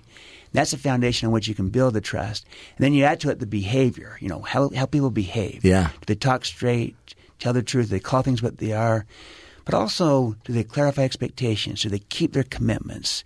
Do they listen first? There's a variety of behaviors that help people build trust, and it's true in politics and well as well. But I find in politics, the biggest challenge is is the counterfeit behavior Oh, yeah, is the spin instead of the straight talk. It's the hidden agenda instead of the transparency. Mm-hmm. Right. It's the over promising and under delivering instead of keeping commitments. And as a result, trust goes down. that's right. And there's data that came from GFK Research out of Germany, measured the least, the, the most, most and least trusted professions, 30 countries. In 28 of the 30, the lowest was polit- was politicians. Is it really? And it was second in the other two. Oh, my And- heavens. And, uh, all around the world because it's just filled with this counterfeit behavior everywhere. So it's interesting. Yeah, I I guess there's this universal need to supposedly, I guess, play a role and fake it or overpromise, underdeliver. Yeah, and it's like apparently everywhere. it is everywhere, and it's kind of part of the culture in some environments. In political environment, it's part of the culture. It's part of the culture. That's great. Um, we're going to take a break. More with Stephen M. R. Covey, author of the book "The Speed of Trust," but really uh, just a gem of a human and um, lives. He'll hate to have me say this, but does everything he can to live what he talks about. Uh, we'll have more um, from this wonderful uh, guy, Stephen M. R. Covey. Stick with us. We'll be right back.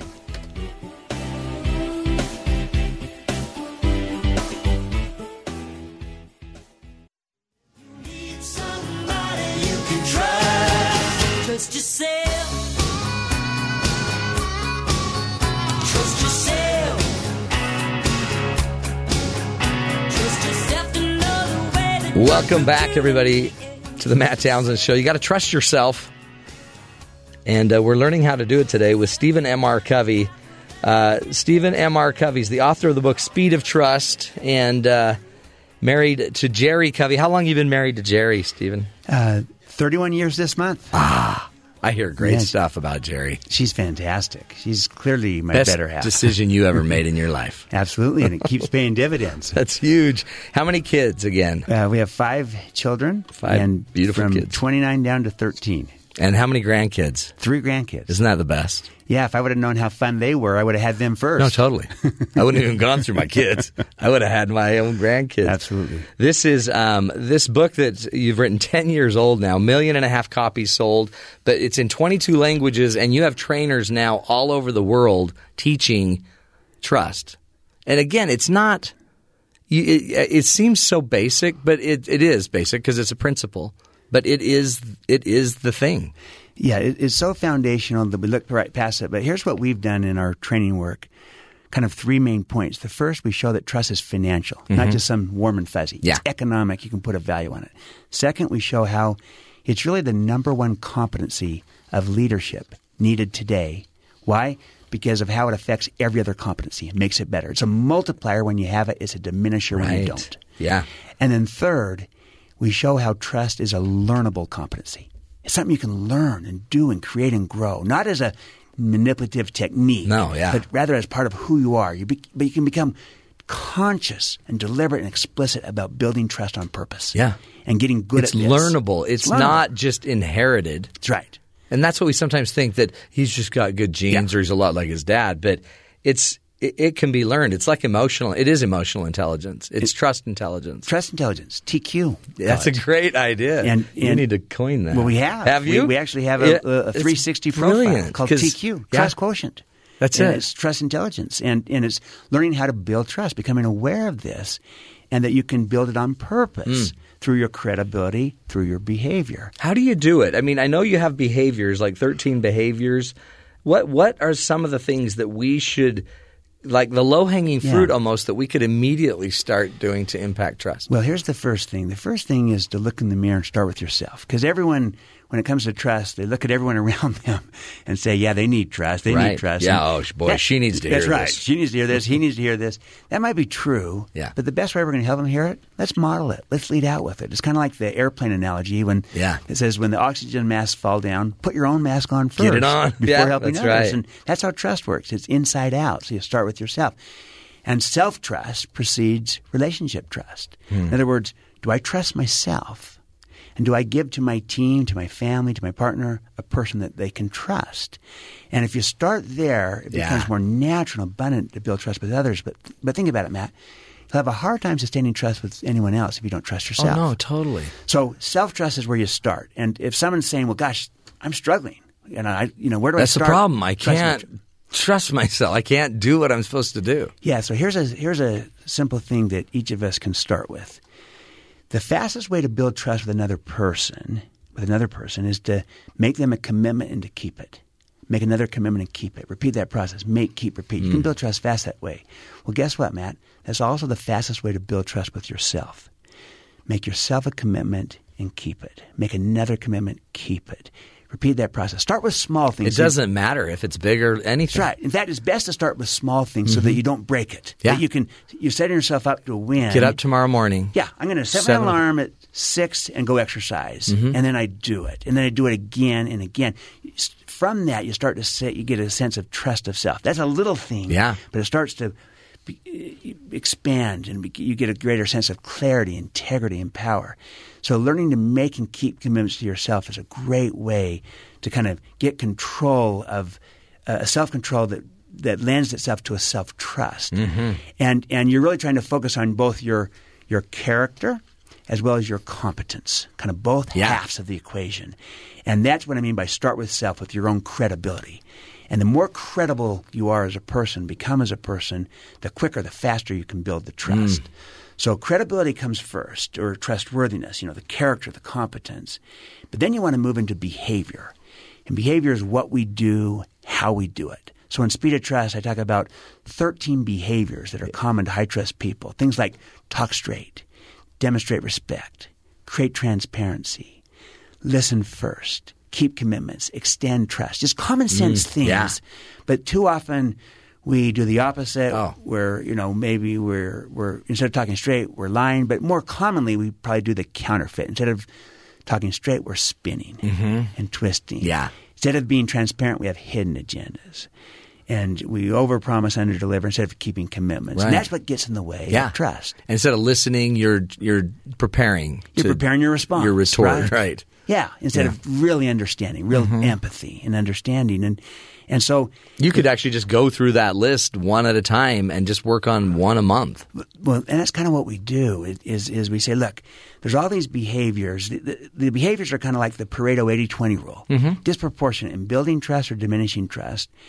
And we look at the behavior, straightforward. You know, talk straight, you tell the truth, you build trust. The opposite, straightforward, you lie, you distort. What makes this hard is that counterfeit, the spin, the twist, the manipulating, the posturing. But you can kind of say, how can I get better at talking straight in a culture of spin? How can Yeah. I do these things and and y- and you can focus one behavior at a time and get really good at this. and start to move the needle. Another key thing I find that can really help people is is to declare your intent. By that I mean let people know what you're doing, but also why you're doing it. Always give the why behind the what. So it might look like this. You say, hey, team or family or friend, here's what I'm trying to do. Here's why I'm trying to do it. Here's my agenda. I don't have a hidden agenda. I have an open agenda. I'm transparent. There's nothing to hide. If you do that, Matt, it affects how people interpret your subsequent behavior. Yeah. And when you don't declare your intent, you know what? People ascribe intent to you anyways. and and malicious intent. Often maliciously, or- it could at- just be ignorant, but Yeah. they're they they might protect themselves with maliciousness. At, at best, they're guessing. Uh-huh, exactly. Uh-huh. At worst, it's malicious, or, or they're projecting worst case or Right, fears. right. Don't have people guess. Tell them. Here's my agenda. Here's my motive. I'm open. I'm transparent. It affects how people interpret your subsequent behavior. Mm. And you'll start to get the benefit of the doubt. You can start to build trust better and faster with people. So declare your intent as a leader, as a parent, as a as a person in a relationship. And then when you're on the other side of the equation, always assume positive intent There as you a go. starting yeah, point. Yeah, yeah, Be yeah. That's a character act. Assume Yeah. the best here. And, until proven otherwise, Right. it's just a better starting point. It seems too that if you declare your intent, you actually know your intent. So many times we are we don't even know what our real goal is. it- it's it's a great test. beginning with the end in mind. It begins with the end in mind. What is my intent? Declare it. And if you'd be embarrassed to declare it because it's so self-serving, Then not. Let's then get bring rid of more it. bring more mutual benefit into it. Yeah. Bring more caring into it, so Yeah. that you wouldn't be That's embarrassed. right. That's so. I, I say declaring your intent is the best t- in, test of what your intent really is. That's true. If That's you'd be true. embarrassed to declare it, find more mutual benefit, more Yeah. caring. Bring that into it. If you wouldn't be embarrassed, declare it. You watch what happens. Well, then you also have to live up to it. So if Correct. my intent is seemingly pure, then I can't go ugly in the conversation following. That's right. 'Cause You're held to everyone, a someone higher would standard. say, "I thought this was our intent." oh yeah, sorry. About Yeah, that. it kind of elevates Yeah. everything that we're trying. It makes to you do. be transparent now. Your, and transparency is one of the key behaviors that builds trust. This is a practical way of putting it into action. Declare your intent. I love You can that. Mm-hmm. do that all, every day. and you're not doing it as a technique to manipulate people, but no, as part of how you build trust as a human being. Mm-hmm. And and and again, I can't put enough emphasis on assuming positive intent as a parent, Yeah. as a friend, as a partner. I'll tell you just a Yeah, quick do. story on this. My so my dad and my mom. My dad accidentally left my mom on the side of the I road. remember. Tell this story up in Idaho, right? Up in Idaho, just driving back from a vacation. My mom was driving. This my is dad was great. sleeping. My mom pulls over because she's tired. So my dad gets in to drive. He he. Uh, my mom gets out and she says, "Hey, can you put the chassis down so I can get in the back seat better?" She closes the door. My dad, when he hears the door slam, thinks that she's in the car because he's half asleep. Yeah, you know, he, he had just been woke sleeping. up. He starts to take off. My mom's chasing down the road, saying, "Hey, Steven, Steven, Steven, come back!" He just takes off on the road and and leaves her. And then someone on the other side of the road sees this happening, calls the highway patrol to report that he just He saw just threw a her out, man yeah. Oh, abandon a woman on the side of the road. And he just no. witnessed it, you know. And so the highway patrol comes and, you know, what happened, man? Well, my, my husband left me.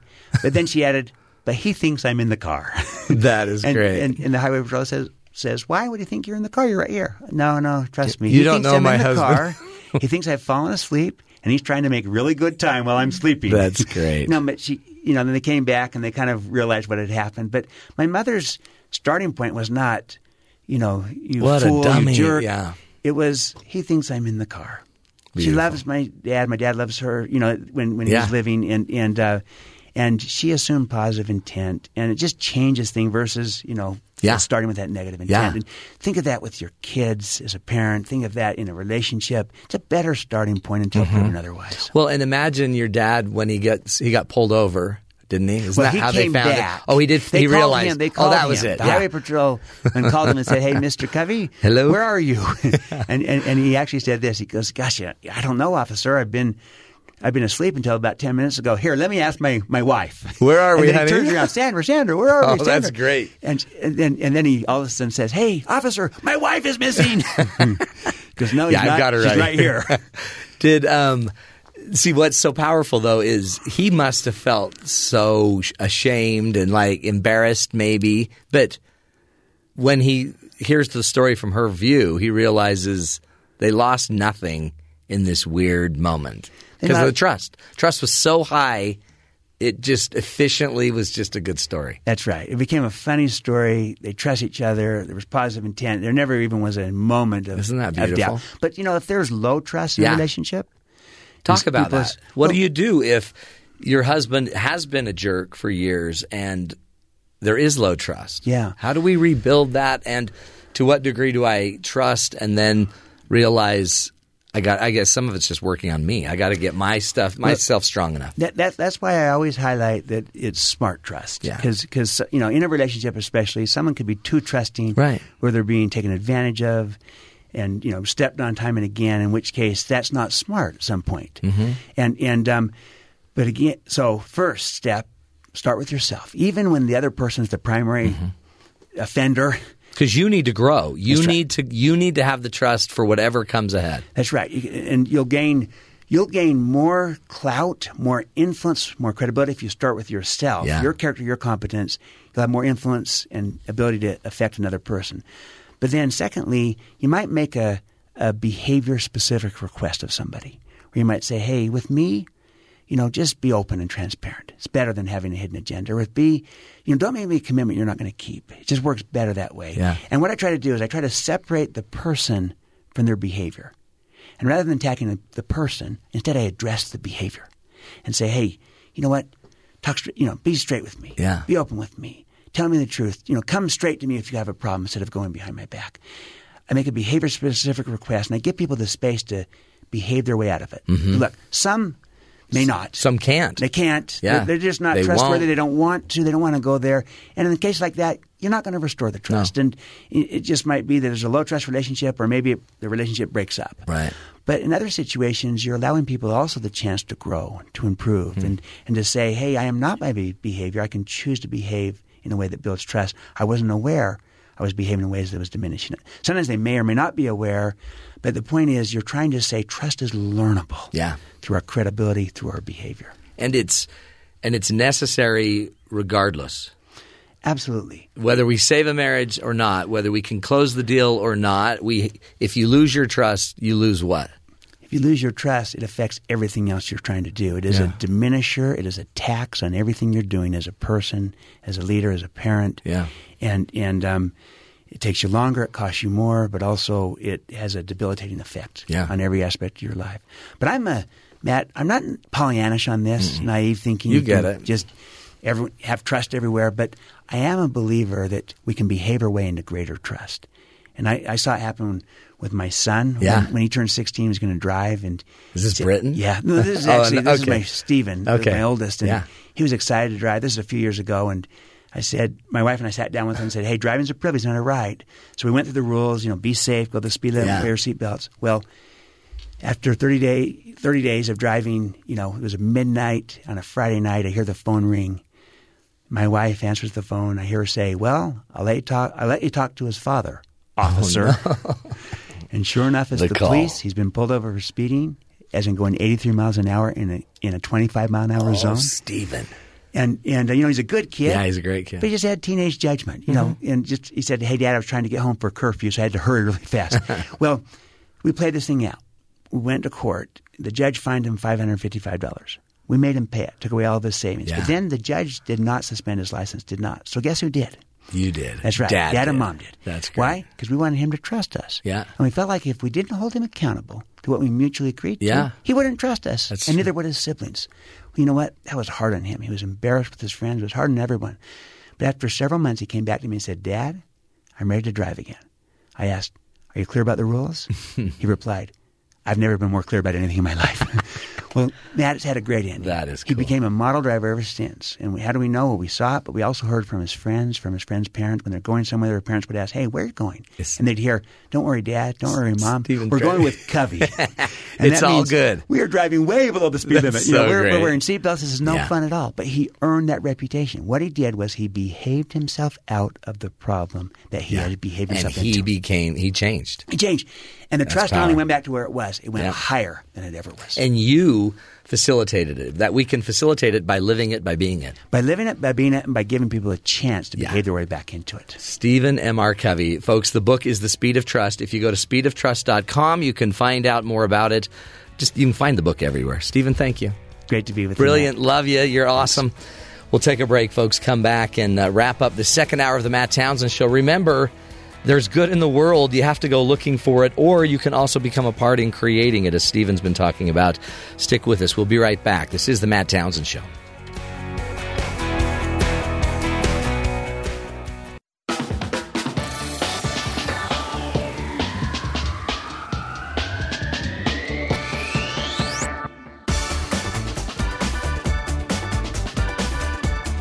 Welcome back, friends, to the Matt Townsend Show. I'm telling you, uh, when you hear a good principle, a true principle, doesn't it re- doesn't it resonate? And it's not. Again, it might feel like, and and Stephen brought this up. He's not trying to be Pollyanna-ish. He's not trying to just be, you know, everything's rosy because life's not rosy. Except when you understand a principle, you can live it. Right? When you understand gravity, you can then align your life to gravity gravity's going to operate whether you like it or not. So is trust. If you don't have trust, it's going to cost you. It's going to be harder and more exhausting. And what I found personally, anytime I'm doing something that's against my character, I pay for it in a major way because emotionally I lose my own sense of trust in self, right? I don't even believe I can deliver on what I want to deliver on. So don't uh, don't let it get away from you. Ask yourself what is the most important thing you need to do to grow your trust? We just listened to an expert in a field on trust, and now I need you to make sure you do something as you walk away. What's one thing you can do today to improve your sense of trust in self and your trust uh, and the ability to have others trust you because you're trustworthy? Make some decisions, make some ideas, commit to do something today, and let's get it done today. And then notice what it feels like. Ah, peace.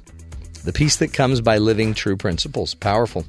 We'll take a break, folks. That's hour number two of the Matt Townsend Show. Remember, we can't do it without you. So stick with us through the break. We'll be right back.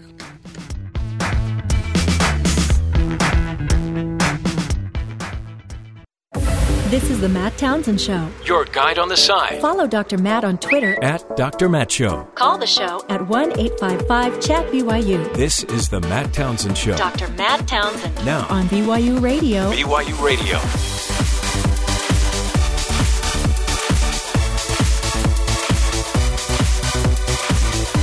Good morning, everybody. Welcome to the Matt Townsend Show. Dr. Matt here, your life coach, your guide on the side. Top of the morning to you. And happy April Fool's Day. For many of you, it's the bottom of the morning. It's noon almost, 11 Eastern Time. It's April Fool's Day.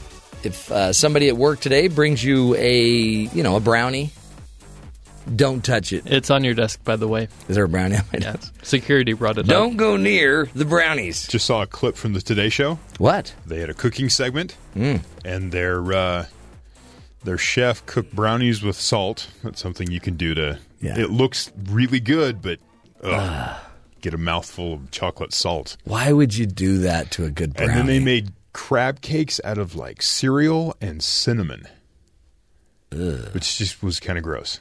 Was there any crab in it? No, they said the the host sat there going. One, one of the hosts goes, "This is pretty good," and the other one was went along with it, but she said she was like, "This is disgusting." and then she took a bite of the brownie, and then she goes, "Okay, we have to talk about this. Is horrible. What you is are the this?" worst chef we have ever had on the And the Today guy Show. just kept his head down. I don't know what you're talking about. That's so funny. Um, ben gave me some ice cream today, mm-hmm. and it had a hair in it. Whoa, that that is slander. I do not provide ice cream with hair in I it. thought it was an April or, Fool's or is that joke. like his trademark? no, it's his trademark Mm-hmm. Every scoop with one strand of hair. with a bit of love. this is slander, and I will prosecute. Yeah. Okay. Oh. Well, you'll sue. We don't. Oh, yeah, Sue. Prosecuting is You're somebody not. else. Yeah. You've got to Okay, be the I'm sorry. government to do that. Neener, neener. I will. Again, overstepping your bounds and Your in- ice cream inflating is your power. fantastic. Just just trying to do what I can. Okay, I did. You hear what I got Ben for his uh, birthday? what's that A strainer for? to strain his ice cream. Okay, so Before it he can keep congeals up. out. Well, actually, he could keep out foreign objects. Also, Mm-hmm. That was the idea. that is a problem. Mm-hmm. Remember that one time I found a bar of soap Hmm. in that Rocky Road ice cream? Yeah, that was gross. Yeah. It was more like a it was like a soapy road. No offense. Uh-huh. Was it like Irish Spring? So it had sort of a. a- That's that why he extra called smell it to Irish Spring Mint. Chocolate chip.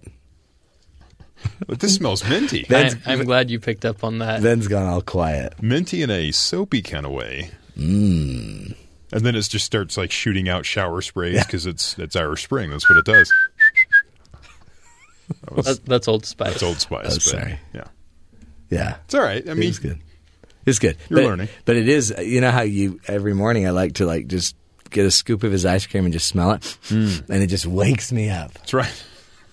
Ah! that's right. I don't know why. Um, I don't know why his ice cream bowls always have like a, or his ice cream containers always Hmm. have like a little soap scum around them. Yeah, yeah. I don't know why. Again, kind of like flavor. Yeah. Ben, do you have anything to say? Anything you want to say about any of this? You seem really quiet today. I'm just not sure I'll ever bring ice cream anymore. Okay. We were that's April Fools. We were just April Fools in ya. It's too late, Matt. No April Fools. Too late. It wasn't a hair. Oh my word. It wasn't a hair in the ice cream. I would like a written apology It posted was- on Twitter. It was a feather, which I found weird. Ah, it's April Fools. It's just April Fools, Ben. It wasn't a bar of soap. He's mad. I know. He's He'll get really- over it. he's He'll really get mad. over it. But what if his fan calls and she's ticked? His one fan. Eh. Yeah. He has his mom fan too. Oh, you're right. His non like relation sort of fan. Mm-hmm. Yeah. Yeah. Yeah. The one non relation. Right. yeah, just have that in the back of your head. That could happen at any time. We're just kidding. It's April Fools. We only tease with him like this on April Fools. That's not true. No, the other days we're not teasing. Do you know any of the history of April Fools? No. Oh. Are- Is there a history to I, this I- one? I put a couple on that setup sheet I gave you. April Fool's Day. There it is. Sometimes called a All Fools Day. which I've never heard of before. But okay, It's celebrated every year on April 1st, obviously, by playing practical jokes and spreading hoaxes. The Oh. jokeses and their victims. The jokes and their victims are called April Fools. People playing April Fool jokes expose their prank by shouting, April Fool! you do. Some newspaper magazines and other published media report fake stories. This all began uh, back in the 19th century. The day is not a public holiday in any country. Geoffrey Chaucer's The Canterbury Tales contains the first recorded association between the 1st of April and foolishness. You didn't say that right. It's the Canterbury Tales. Canterbury Tales. My wife has a leather-bound edition. Does she really? She does. That was the first gift after we got married that I purchased for her. Wow, you really love her. Leather-bound book. She was like, "Wow," and I go, "Yeah." yeah." Mm-hmm. She was, "What can I get you?" And I go, oh, "I'll give you some comic books." little How about a little, video game? little difference on the. I like to play video games. she married so beneath her. she did. It's great, That's great. but you should you should marry up. Oh, for sure. But at the same time, she married down, so I'm not yeah. sure what that means. Well, I think Somebody men had should to marry up. lose. Men, men should marry up. And my thought, when you when you're at the top like she is, there's nowhere to go but down. That's right. That's right. Well, and Ben should just marry. Let's just get you married, Ben. Doesn't matter who it is. If you he's- were Doesn't matter married, what it is. your ice cream it would take off. I promise you. yeah. You'd have someone help you strain out the foreign elements. Sanitary would be a lot more sanitary, a lot Okay. cleaner. You could charge more. Really? Yeah. Okay. Hmm. We did that in the first hour. We talked about the pink tax. If you would make more of your ice cream pink, Okay. I like that. you could charge more because we can apparently charge more f- women, uh, charge women more for their like deodorant than men's deodorant. pH Well- balanced. Yeah, because it's pH balanced for a woman. Yeah. Your your ice cream should be pH balanced, is it? It probably Um, is because it has shampoo in it. right? Yes. the the problem I see is it's usually dark gray by the time I'm done with it. Oh, is it? Um, do you think I could get the dye in and That make sounds it pink? appetizing. Dark gray ice cream. Oh, Mm. That is horrible. What kind is the dark gray kind? Strawberry. granite. Yeah. It's granite flavored ice cream. Ooh, granite berry. I'd put a lot of pink in it, Yeah. and then I- just call it something. Call it fluffy love love. Well, I thought Pink. the strawberries You're would not make very it good at pink. naming things. And I'm not. I thought the strawberries would make it pink, but it just turned gray. Well, hold it. Were the strawberries red when you started? Yeah. Brown. Okay. Always choose fresh strawberries. Mm-hmm. And it's pretty well known you need artificial coloring to actually achieve color with food. A lot of people use fresh products in their product. Okay. That's just an idea. That's why when people get into juicing and they just take all their fruit and You Mm-hmm. like steroids, you mean? Oh. every no the juicing when you get your juicer and you you know you Not mix up steroids. the food and you the have your non-steroidal juicing. you have these Yeah. these drinks that are really healthy. It's all this green, nasty, Mm. slime looking color, and everyone's like, "Oh, it's so good." I'm like, really, it looks like you just went to a swamp and you're just drinking slime. Mm. But if you look at it, it's all full of all kinds of different fruits. But and if it you mix tastes them all like together, apple. yeah. What are you going to do with that? Yeah, let's work on the color problem. You know what, Ben? I could help you run this business. I got Yeah. Tasers R Us to the where it is today. Tase it. And I Days will it- never be the same. By the way, one many story that um, well, we'll do it later. I'll save it for the end of the show.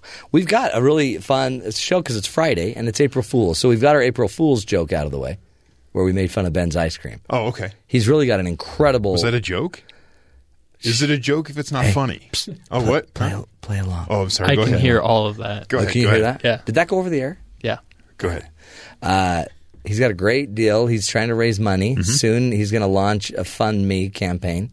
GoFundMe, Kickstarter just Kickstarter. To make sure Oh, that let's make sure we're on the right. now. Yeah, we're going to Kickstarter with it. We are, uh, and um, you know, just as a partner in this deal, I It's like this show is like an incubator, yes, Mm-hmm. right? You're fostering small business. business, small business incubator. Actually, um, to buy a share, it's, it's two thousand dollars. So if, if you We'll want to work- we'll if you work want on to pay pricing. that if you want to pay that by check, um, I'll I'll take it after after the show. oh, I'll give you a check. Um, I'll give you a check.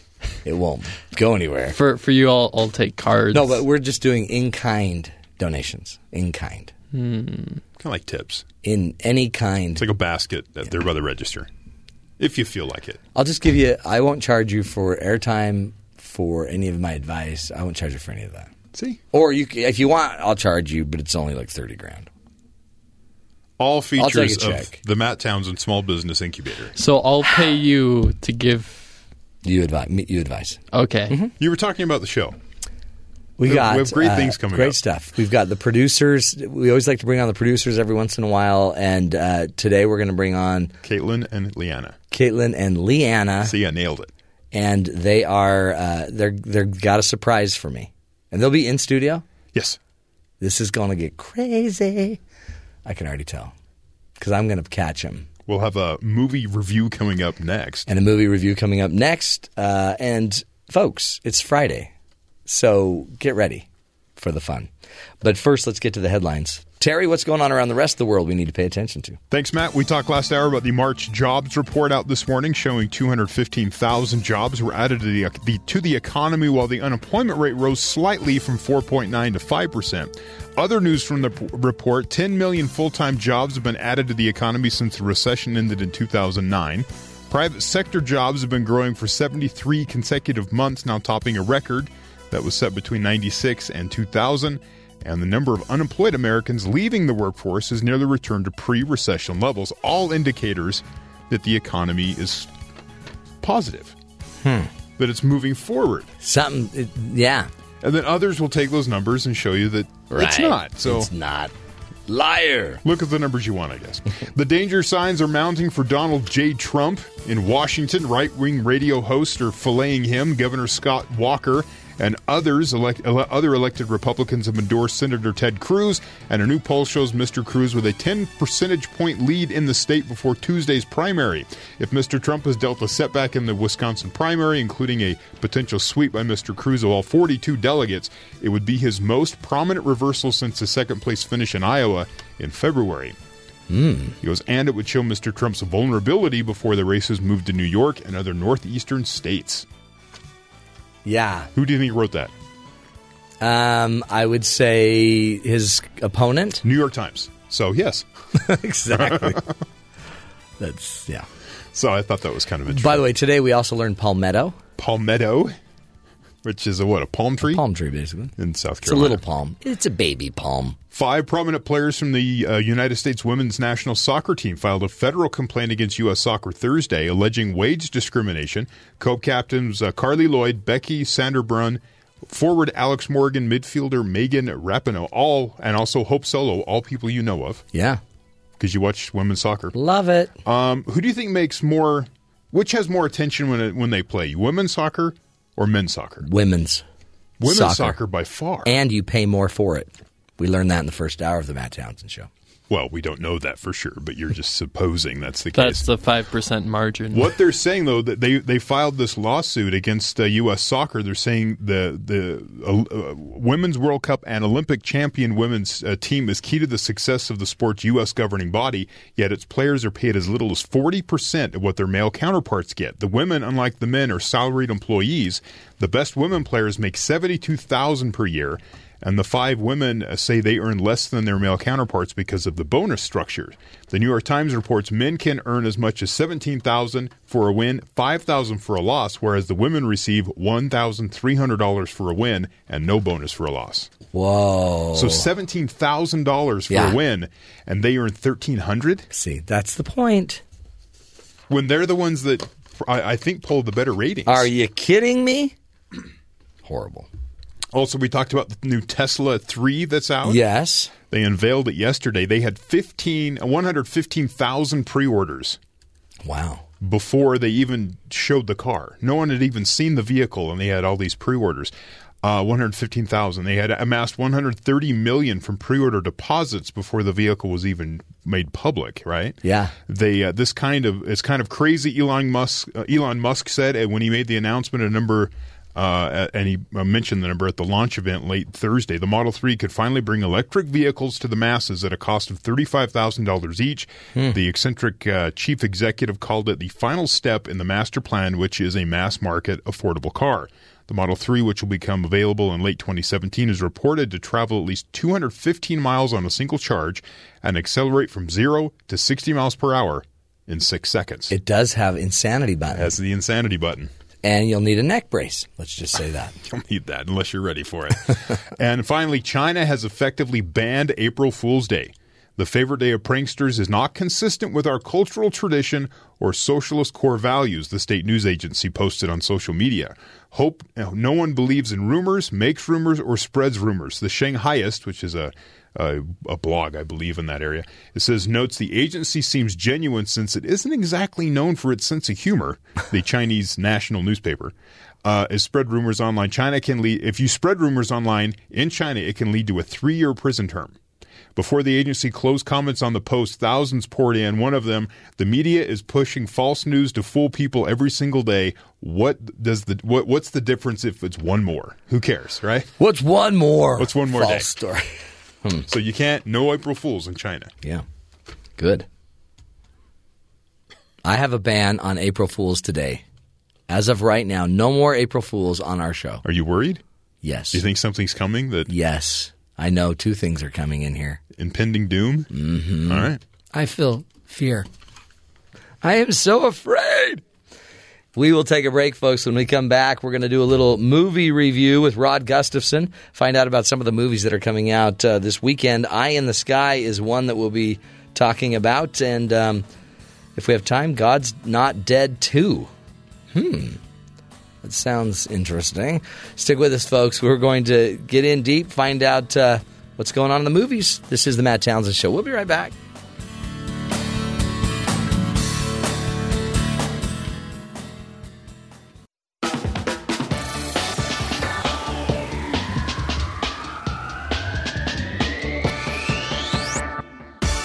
Welcome back, everybody, to the Matt Townsend Show. Because it's Fridays, we li- or on our Fridays we like to go to the movies, right? And so, who better to walk us through some of the latest uh, uh, movies to come out this weekend? Rod Gustafson joins us from ParentPreviews.com. You can find him, by the way, at Rod Gusto on Twitter, um, and just go or just go to the website ParentPreviews.com. Rod, what uh, shows have you got for us this weekend? actually look for is at Parent Previews on Twitter. You know, I, I'm so happy you found me on Twitter, Matt, because I always forget I've got that Rod Gusto one. I don't do ya? enough tweet. At Yeah, Parent yeah. Previews. We got to put that on it. At Parent Previews. Okay. That one's a little more active. Is it? now, yeah. Now, Rod, because the there's two movies out. Um, the one I really for sure want to make sure we talk about first is Eye in the Sky. I hear that's getting some pretty good reviews. Yeah, and this movie has been very slow to release. I mean, it's it's uh, slowly moving. Uh, uh, it- it's what's called a narrow release that is moving wider. So you may not be able to find this movie at the big multiplex down the street from you. You may actually have to drive somewhere to go see it. I finally got to see it the other day, and I actually paid to go see it because they didn't have a screening of it originally where we were. And this film is really an, an amazing movie. I was really impressed with it. Now, the first thing right out of the box, it's rated R. And this is probably, I can count on my hands how many times I've given an R movie an A grade um, i- on my fingers. It, you know, it, there just really aren't that many of them. And this one is rated R for there are five sexual expletives in this movie, which is really what's giving it an R rating. There are very few other profanities. All in all, there are less than 10 profanities in the entire film. There's no sex, no drug use, smoking, but there is some violence that we see within a war context as well. And even the violence is quite brief. We do see some uh, some corpses that are that are lying on the ground after a bomb is hit, and it's a little bit gruesome, but it's fairly short. I wanted to get all that out of the way from the top so that when I start raving about this movie, parents be aware this is an R-rated movie. Now, as far as Eye in the Sky, what makes it so good? This is a wonderful ethical film. And there are very few movies where we don't just have good guys and bad guys, but where we have shades of gray and where we, it, the movie even starts reflecting back on us as to are we the good guys or are we the bad guys? Now, in no way is this movie justifying terrorism because that's really what it is about. It's about uh, a, this British colonel and she, played by Helen Mirren, a wonderful British actress. I, um, by the way, this is a British film also. I should I should let you know. And she has discovered that in this little shanty town village in Kenya, she has found three known terrorists. They're on the CIA's and the British intelligence agency's most wanted list. They have a U.S. drone that is hovering above that has one of these cameras that can zoom in probably i don't know maybe even a little bit closer than what they really can but she can see everything from above and she is working with U- U.S. military personnel in Las Vegas. That's where the people are who are flying the drone. And she's working with other people in Hawaii who are helping her identify and create and get positive IDs of these people that she's looking at so that she knows indeed they are terrorists.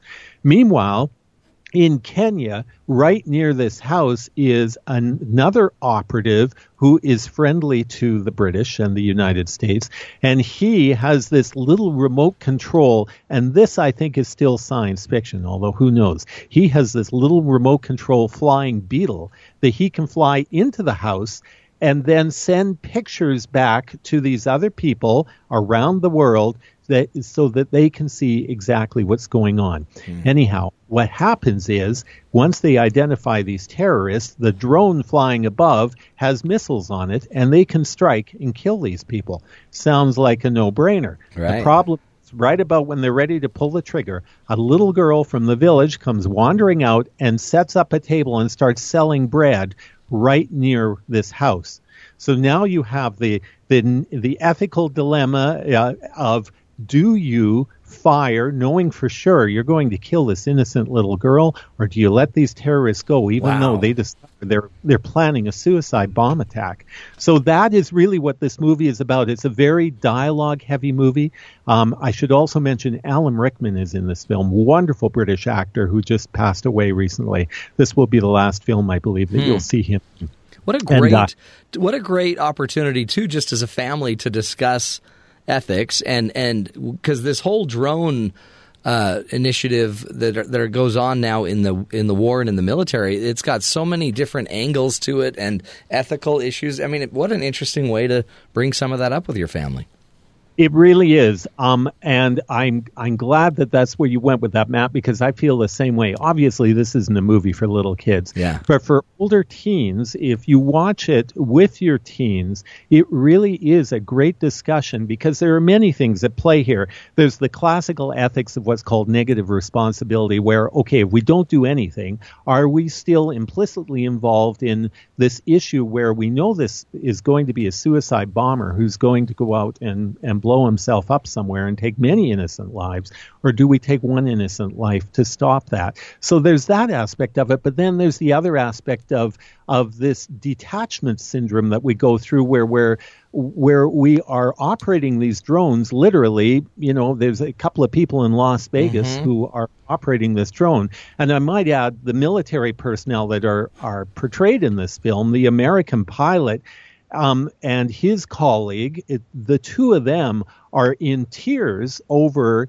I I mean, and I, I don't want to make this sound like they don't have the courage to pull the trigger. They do, but they are really torn Yeah. about being the person who pulls the trigger and kills this girl. So it brings a lot of emotional involvement into it and and it never really takes a side. It keeps bouncing back and forth, which is the other thing I really liked about it as well. I love it. So then they then they can go to parentpreviews.com and there you'll have discussion topics and and ideas for the parents to to kind of negotiate the conversation.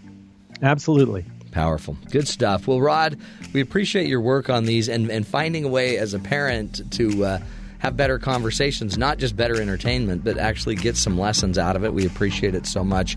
Everybody go to uh, parentpreviews.com or also look up at Parent Previews on Twitter. You can find out more about the great uh, movie reviews that they have on their site there. We'll take a break, folks. Come back, visit our two producers. Leanna Tan is uh, in studio with us, Caitlin Thomas will be with us as well. We call them uh, uh, Thomas and Tan.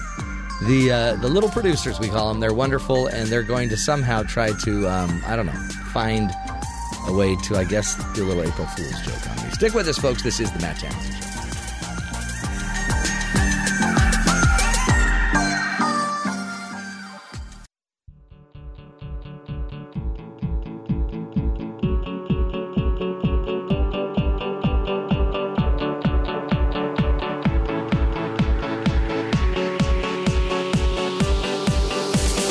Welcome back, folks, to the Caitlin and Leanna Show. I'm Caitlin. And I'm Leanna. Your coaches, your guides on the side, aka 23 year old college students who know nothing about life. We the millennials, bro. This is the show where we give you more tools, more information, more ideas, and more insight than Matt Townsend ever gave you. Or ever, ever will. Ever. What a great show. Okay, April Fools. April Fools, everyone. I That was the worst introduction I've ever heard on my show. don't know what you're talking never about. wanted to listen to the show more. Wow. I think that was fantastic. Man alive. I feel like I feel like if you used our intro, you'd Mm-hmm. Probably get more listeners. Caitlin Thomas, Leanna Tan, Thomas and Tan, the Thomas and petite Tan. producers. Petite Yes, we are. producers. The next show coming up. That's their own title. They gave themselves. the- Have you seen, by the way, my picture? Yeah, downstairs. Down in the Um, it was thing. so Yeah, I saw massive. I had a nightmare about it last night. Actually, I saw it in my dreams. Yeah, You dreamed about my picture? yeah it was weird. That's just If I had a was crying dollar, when I woke up. if I had a dollar for every time I've heard that, I'd be You'd have a loaded. dollar. You would Now. have one dollar. No, I wouldn't. Hey, uh, One dollar. why does your hat say angry, Caitlin? Other than the fact that you're angry, Her mom was angry that she didn't My take mom a was- shower this yeah, my mom morning. was mad that I She didn't said, wash "Wear my this." hair. you know what? What? Your mom has a point. I know. Not to be rude. It was a April weird Fool's Day. morning. I was Uh-huh. just kidding. I was just kidding. Speaking of which, What are we talking about today? April Fool's Day. Do you know why we even do it? Yeah, Why? because there's fools and they need to be made fun of, and you need Actually, a day to do it. of true. Caitlin and I are April Off. Fools. We are both born in April. My Yeah. birthday's on Sunday. Everyone, but you're remember? not fools. Oh, that's right. You're right. We're April. I mean, you're wise foolish. people. Don't get me wrong. Sorry. Okay. You're very you're you're not fools. You're No. April born. We're April flowers. Sure. We blossom in this month. April, amazing. Anyway, let's. we're moving on. Ben, make a note. Actually, the real Check the producers have history Hey. We do have content. Okay, okay, go ahead. What's the content? Okay, so the real the real history is back in like the 1500s. Mhm. They used to use the Julian or yeah, the Julian calendar which started in March, like the end of March. And um, then in like 1582 then France switched over to the Gregorian calendar. I know. Well, Those guys. I know, Just which starts in jerks. January. and um, well, this is what people think is the history of it. Yeah. And once they switched over to the Gregorian calendar, some people, you know, they didn't get, they didn't have Wi-Fi. Maybe They have didn't like get they the didn't memo. get the tweets or anything, Right. you know. And so they're still celebrating uh, the beginning of the year, like at the end In of March, March. Or, or the beginning of April. And so people call them like April Fools because they didn't know what they were doing. So they'd like. They took a Oh. paper fish and they would like tack it to people's back to like, and it represented young, easily caught fish and a gullible person. So Fun Wow. I just always wondered why you had a fish on your back. You- That's really what I was researching. You just because you are fluent in Japanese. I don't know if you noticed this, Hi, but so desu ne. you just started basically using the tonality of the Japanese language when you were saying the fish thing. was I? Yeah, you did. Yeah, I didn't notice easily that. Caught fish and a global person. That's exactly how you did it. It's funny. April Fools. Um, so, what's the point?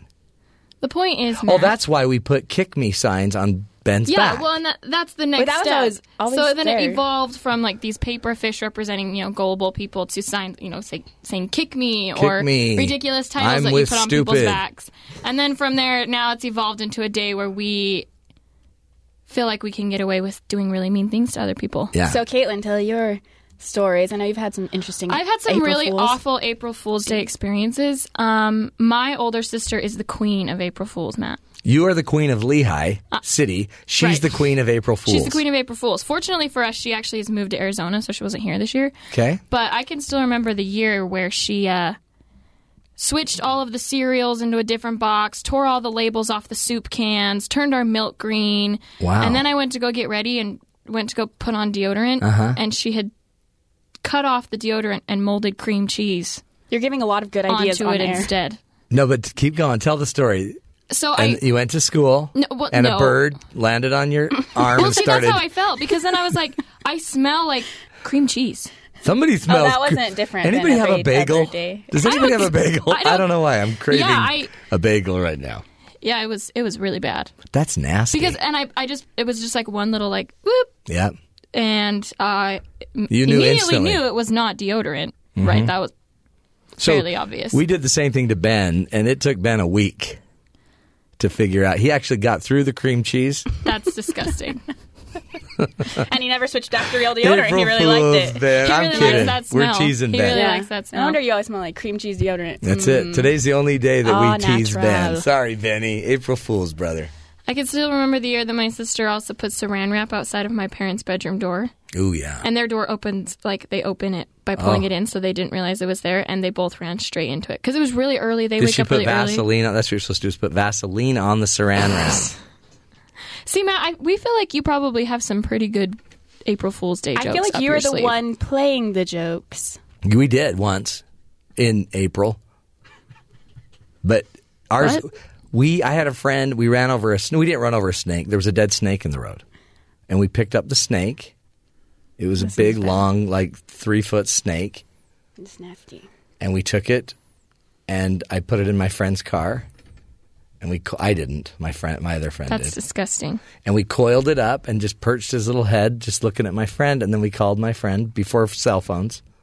We used a landline. Oh, what? Mm-hmm. And I said, "Come down to school," we because we were on the student body thing. I'm like, "Come down to school," and we and hurry. And he ran out, and we watched him run out and jump in his car, and uh, started it. You could almost see- like it went in gear, and then it hurried and went. You could see it that it went out of gear, and then he jumped out the door and just stood there, freaking out. And then he shut the door, ran back in, grabbed keys to the other car, and started taking his mom's car. And he was going to leave the snake there for someone else. She's just gonna so leave it You've there. been torturing people with Yeah. snakes and your photos and for we a long did time. that. My photos. I'm sorry. Pardon? That was just me. No, a lot of people love that photo down there. Really? No, I have people that can't. They're touching it. Really? There's, there's handprints all over that I think photo. that's the cops. Really? Want to take away? I think you guys need to go take a picture in front of it. I told you, I mean, Ben. I can do that. Ben just meditates in front of it. That's he gets very zen. This is a problem. He also wears Zen cream Ben. cheese deodorant, so That's uh, I don't recommend cream cheese deodorant. I don't Just either. to anyone listening. I mean, but I it- do believe, I do personally feel that April Fool's Day is a great holiday. It's a great holiday. I think it's a great opportunity for us to get our it's the day that you have to be out of our system. foolish. And this is the only day that I feel like I can tease Ben.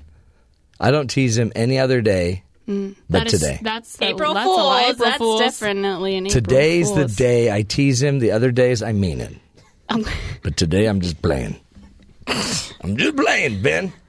I'm kidding. I'm kidding. That's a joke. April Fools. April Fools. Everything, see, but that's the problem is everything turns into a joke on April Fool's Day. You know what? You guys, uh, just a little fun for you. Hmm. Do you know what day you were hired here at BYU Radio? It was not March April of last Fool's. year. I was uh, January 26th, I No, believe. April Fools. No, it was not. I promise. It wouldn't have happened April otherwise. Fools. You guys, That's check your report. Well, I'm still here.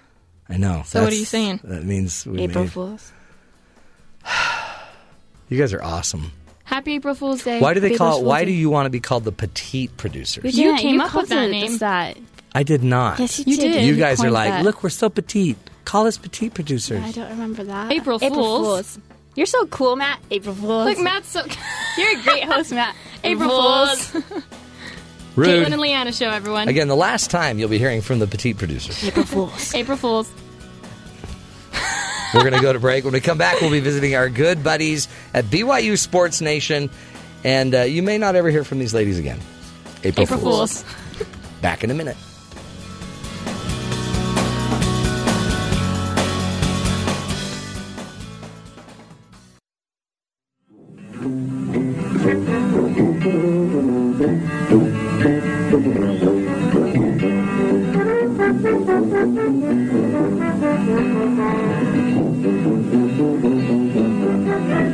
Welcome back, everybody, to the Matt Townsend Show. Just listening to uh, my favorite hits on International Tuba Day, a celebration of BYU Sports Nation through the tuba. Now let's shoot it down to our good buddies Spencer and Jerem. Hello, gentlemen. Hi, Matt. You guys, uh, you guys into tubas? No. bum, bum, bum, bum, bum, bum. That was a really long note. It's hard to hold a long note in with a tuba. You know what I mean? I have no idea. It's hard to hold a long note in singing. Yes, it is. Especially in the tuba. Okay, guys, here's what I want you to do. I want you to give me your favorite sports memory involving a tuba. Was was 1982 Cal Stanford the big game? Was that the tuba I, player? I believe it was. Isn't that when a tuba Trombone. player? Was it a trombone? Sanford Cal. I thought it was a tuba player doing his best to get out of the way. And then he, you know, The band is on the field. It's tr- it was trombone. it was a trombone. was it? A, tr- oh, sorry, sorry. Is Jerem? Do you play trombone? No. I Jared. played uh, trumpet when I was in elementary school. I'm Trying to think if there is a tuba moment. I don't know. There's probably been a sad tuba player in the NCAA tournament with uh, Someone threw a ball in there. band. Well, one of the band. Usually, Yeah. like they'll they'll be like a super sad girl like crying after her team Yeah. loses in the NCAA tournament, and then it becomes Wah. a thing. Bum, bum, bum, bum, Like bum, sad bum, bum, bum, Stanford bum, tuba bum, bum, player. bum, bum, bum. It goes viral on the internet. I was like, why is this going viral? She's- just, she's just sad. She's so sad. Bum, bum, bum, bum. Hey, 'Cause um, she kept playing through it. That's why it was a funny clip. You guys, um, April Fool's Day. Happy April Fool's Day. Yep. Any, have you had any bad experiences yet? My mom attempts to get me every year. She got me this morning. What'd she do? Um, she Can you tell us? she- Is it personal? She uh, owes me some money oh, because I pay a bill for her, uh huh. and uh, she said that her water heater broke, the furnace broke, or whatever. So she Water. can't pay you? Yeah, she's like, I was like, okay, no worries. She always plays on like money, Mhm. something, or Yeah. my emotions. Like, she said their car broke and or something happened. She couldn't make it to graduation when I graduated from Bu- like three weeks before. I was like, that's that's fine. Like I was sad. Yeah. I mean, I'll be fine, I'm Mom. like, hey, stop playing on. Yeah, Emotions and finances. yeah. I was like, hey, what? She's. I like feel like, oh, no worries. Like it's gonna be okay. you know? Did she see? I, I personally prefer the kind of more of the gag gift. yeah, you know, that's like too real. yeah. you know, And and you know, mom, it's your finances. I mean, I'm not going to take your house Just away. playing on my sympathies. Yeah. You know? Yeah. I prefer. Did you hear about the guy that found uh, a mouse head in his beans? No. I hate when that happens. Yeah, I prefer that. A April box of Fool's. baked beans. No, but so apparently this guy f- opened up a can of beans and they were eating the beans and they looked inside and there's a, a mouse head. Opening up a can isn't always a positive experience. No. Always check your beans. You know what I mean? Bean it. Been there, done that. Bean there. Crazy. Exactly. Hey, um, you guys, apparently uh, there's a baseball player. Did you hear about this? This is crazy. Or maybe it's not. You guys tell me. Red Sox, Pablo Sandoval, Mm-hmm. $95 million contract. Yep. What do you think of that? Um, I think that it's a travesty that he's not starting and he's making ninety five. Sitting on the bench. $95 million. That's crazy to sit on the bench. It is crazy. It's a lot of dough, man. Baseball has no salary cap. Right. And they make a lot of money. They're they're regional TV networks. For some reason, baseball is you know really regional. So if you live where the Nationals are in DC, they ha- everyone's got like a good TV contract to where they can afford to pay these players this money. Mm. I'm telling you. It's crazy. I'll do it. I mean, if they want me to do it, I'd do it. I'd sit on. I'd sit wherever they want me to sit for ninety-five mil. Yeah, seriously. You know what I mean? A lot of dough, man. I sit here all day. Ninety For five a million. little bit less than dollars. that. What do you do? I mean, you want. I mean, I'd play. I guess. I, I try to at least play. Seems kind of selfish otherwise. He's such a selfish brat. he won't even play. Come on, man. Hey, um, tomorrow apparently you guys get to work double time. It'll be two Saturdays in a row. I know. Um, w- no, we're excited. It's our uh, general conference uh, pregame show. That's weird. I didn't know you guys did an, an actual general conference pregame We show. tell, we'll tell you what talks are expected to be the best. uh, A must see. This one's going to be gripping. power rankings. Yeah. Among the uh, quorum of the 12. No.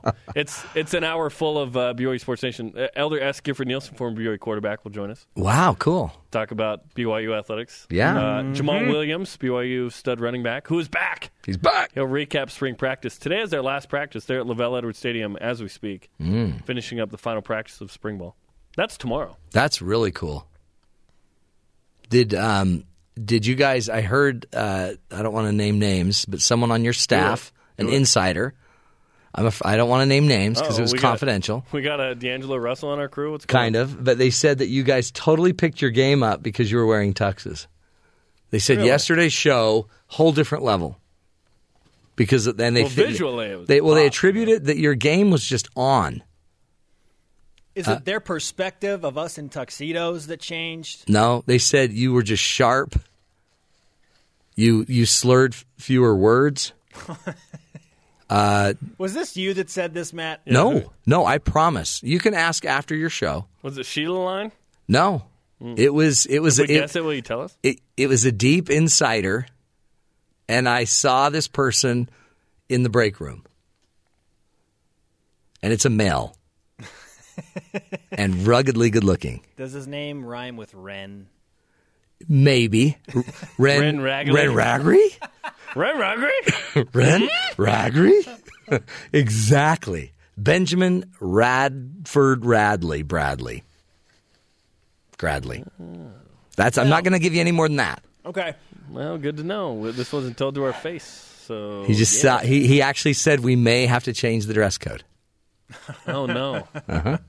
he said he's never seen you more alert. And he also he also said it Had a may have good had night's something to do with the fact that Jerem was not on any cough syrup. That probably helped. So I'm just I'm just relaying the message. Your producer Don't loves you. kill the messenger. You guys are good. I don't care what they say. I don't care what they say upstairs. You guys are the bomb. We'll try and be somewhat good today, despite not wearing tuxedos. Okay. What are you wearing today? I did bring a suit today, so I have suit pants and a dress shirt on. What's but the no suit tie. for? I am emceeing a entrepreneurial event Mm. in the Joseph Smith Building on BYU's campus at 2 p.m. Excellent. Yes. That's cool. Ben wants to know what Jerem's wearing. Jerem I'm wearing a plaid shirt. is wearing the go-to. I, I always wear a plaid. The go-to plaid shirt buttoned up at the top. yep. But it's not buttoned at the top right now. Okay, he will. Well, it's time to dress up. We'll give you time to get ready. He waits It's- for it's the like a- show to put it's on like his a jer- game face. it's like a tradition. jersey. I know. I know. Like a I, jersey. I You do wear the it. same thing. Lace up the shoes. Yes. Jerem buttons up the top button. I don't even put my shirt on till they start playing my, my music for my show. Mm. Well, you're on radio, so you could Mhm. technically that doesn't matter. Technically, it doesn't Right? matter. Not at Like, all. Yeah. Till I sh- mean, you, you're you're free. Until Sheila Line walks in. Sheila line. Now you've picked that up. I That's know. fantastic. You know where that's from? No. Why oh would you yeah, say that? yeah. Somebody, some big dog, somebody where Miss They were interviewed on a local TV on, a, on, station. a, on a prominent local television That's station. funny. There's only like four, so guess. Uh, then yeah, and Michael Miner was there as well, our boss and your boss. You mean Michael Minor? Yeah. So they said they they butchered their names when Oh, they showed that's- up. Mike Mi- Milner. Mike Milner. Oh, and did Don they Sheila really? line. Don Oh Sheila. jeez. So we've we've called our boss Milner. Milner. And uh, Yeah, Sheila line. Sheila line. Yeah. Yeah, they love that. They love that. Oh, oh, they love it. They love it. In fact, I just read the memo. Don't bring up Sheila Line. And it's two and a half years old. That joke. Is it It's really? been a long- oh yeah. But it still goes. When the It's- show first started, they did the interview. It's Yeah, they were. it's I still think they did the interview before we even knew what the show was really. it's an what was oldie but going a on. goodie. Okay, I got to let you guys go. Okay, bye. Have a great show. Knock 'em dead, and return with honor. Thank you. Thank you, Happy gentlemen. April Fool's Day. Season for courage. Happy, happy April Fool's Day to you both. They're good, good folks, really good folks. And didn't mean to throw Ben Bagley under the, fu- under the bus there. So sorry. Hey, uh, by the way, I have to give you this story because this is just like a no-brainer, right? Uh, Florida woman fights to keep a pet alligator, Rambo, at home right? Florida woman is fighting to keep her six foot long pet alligator in her home. What's the worst? What's the worst thing that could happen? The 125 reptile named Rambo wears clothes, rides on the back of a motorcycle, and has a bedroom in the Mar- in Mary Thorne's home in Lakeland. Thorne has had a license for the alligator for 11 years, but it recently grew to six feet. Wildlife officials say the size of the alligator must have 2.5 acres of land. Thorne tells the Orlando Sentinel that even if she had land available, Rambo can't be left outdoors because of sensitivity to sunlight. Are you ki- You guys, they're killing alligators left and right. Mary Thorne just wants to play with an alligator. The staff and management of BYU Radio do not condone the housing and boarding of alligators or any other illegally acquired reptiles in any private domicile. Don't know why they had to do that. I just think an alligator should be able to live wherever an alligator wants to live. The staff and management of BYU Radio do not condone the housing and boarding of alligators or any other illegally acquired reptiles in any private domicile. Ben, is this a new thing? Why are we needing to tell people what the staff and management at BYU Broadcasting think? Don told me that for legal reasons, we need to play that every time you you say something like that. Seems a little excessive. Just doing what the boss told me to do. Don Sheila Line said that. Yeah.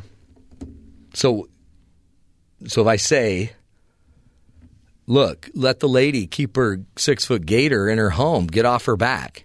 The staff and management of BYU Radio do not condone the housing and boarding of alligators or any other illegally acquired reptiles in any private domicile. Very thorough. Yeah. That's like a disclaimer. Have I been just been disclaimed? I think so. It kind of hurts. So the staff and management don't think you should, but Dr. Matt, the doctor, go for it. If you've got a six foot gator, bring him into the house. As long as you differentiate yourself from the staff and management, I think I think you're okay. I think it's hard to differentiate. I'm wearing my BYU broadcasting jacket. A lot of people think I am staff that needs to be managed. Okay, good. At least we know. Uh, at least we know. Apparently, um, I'm not going to be able to do that without getting in trouble. Um, wow. Is that the only one they're doing?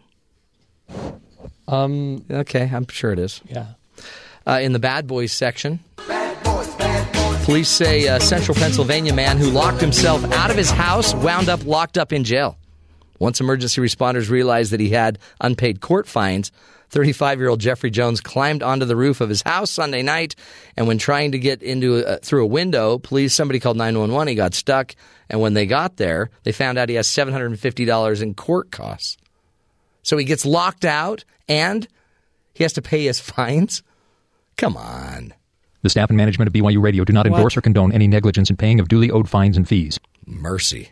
Are we doing this all the time now? I just keep getting disclaimers to play. Is Don sitting in another room making disclaimers all day? I think he's just heard your show enough that he knows kind of what you're going to say. I don't even know what to say anymore. Well, I don't know. Well, I got to give you the hero story really quick. But uh, in Manchester, England, on Easter weekend, they handed out eggs and candy to kids that had been affected by crimes. And guess where they got the money to pay for the Easter eggs for these kids? But they got it by seizing money and possessions from organized gangs and crime gangs. So they took the criminals and their money and they reinvested it into the kids. So the heroes of the day are the police department in Manchester, England. Thanks for uh, using your head, saving us some money, and taking care of the kids. We're going to take a but ah, well, that's it, folks. That's the show. Have a great weekend. Join us again next Monday. More tools, more ideas to help you live longer, love stronger, take care of each other, and watch each other's backs and make it a great one.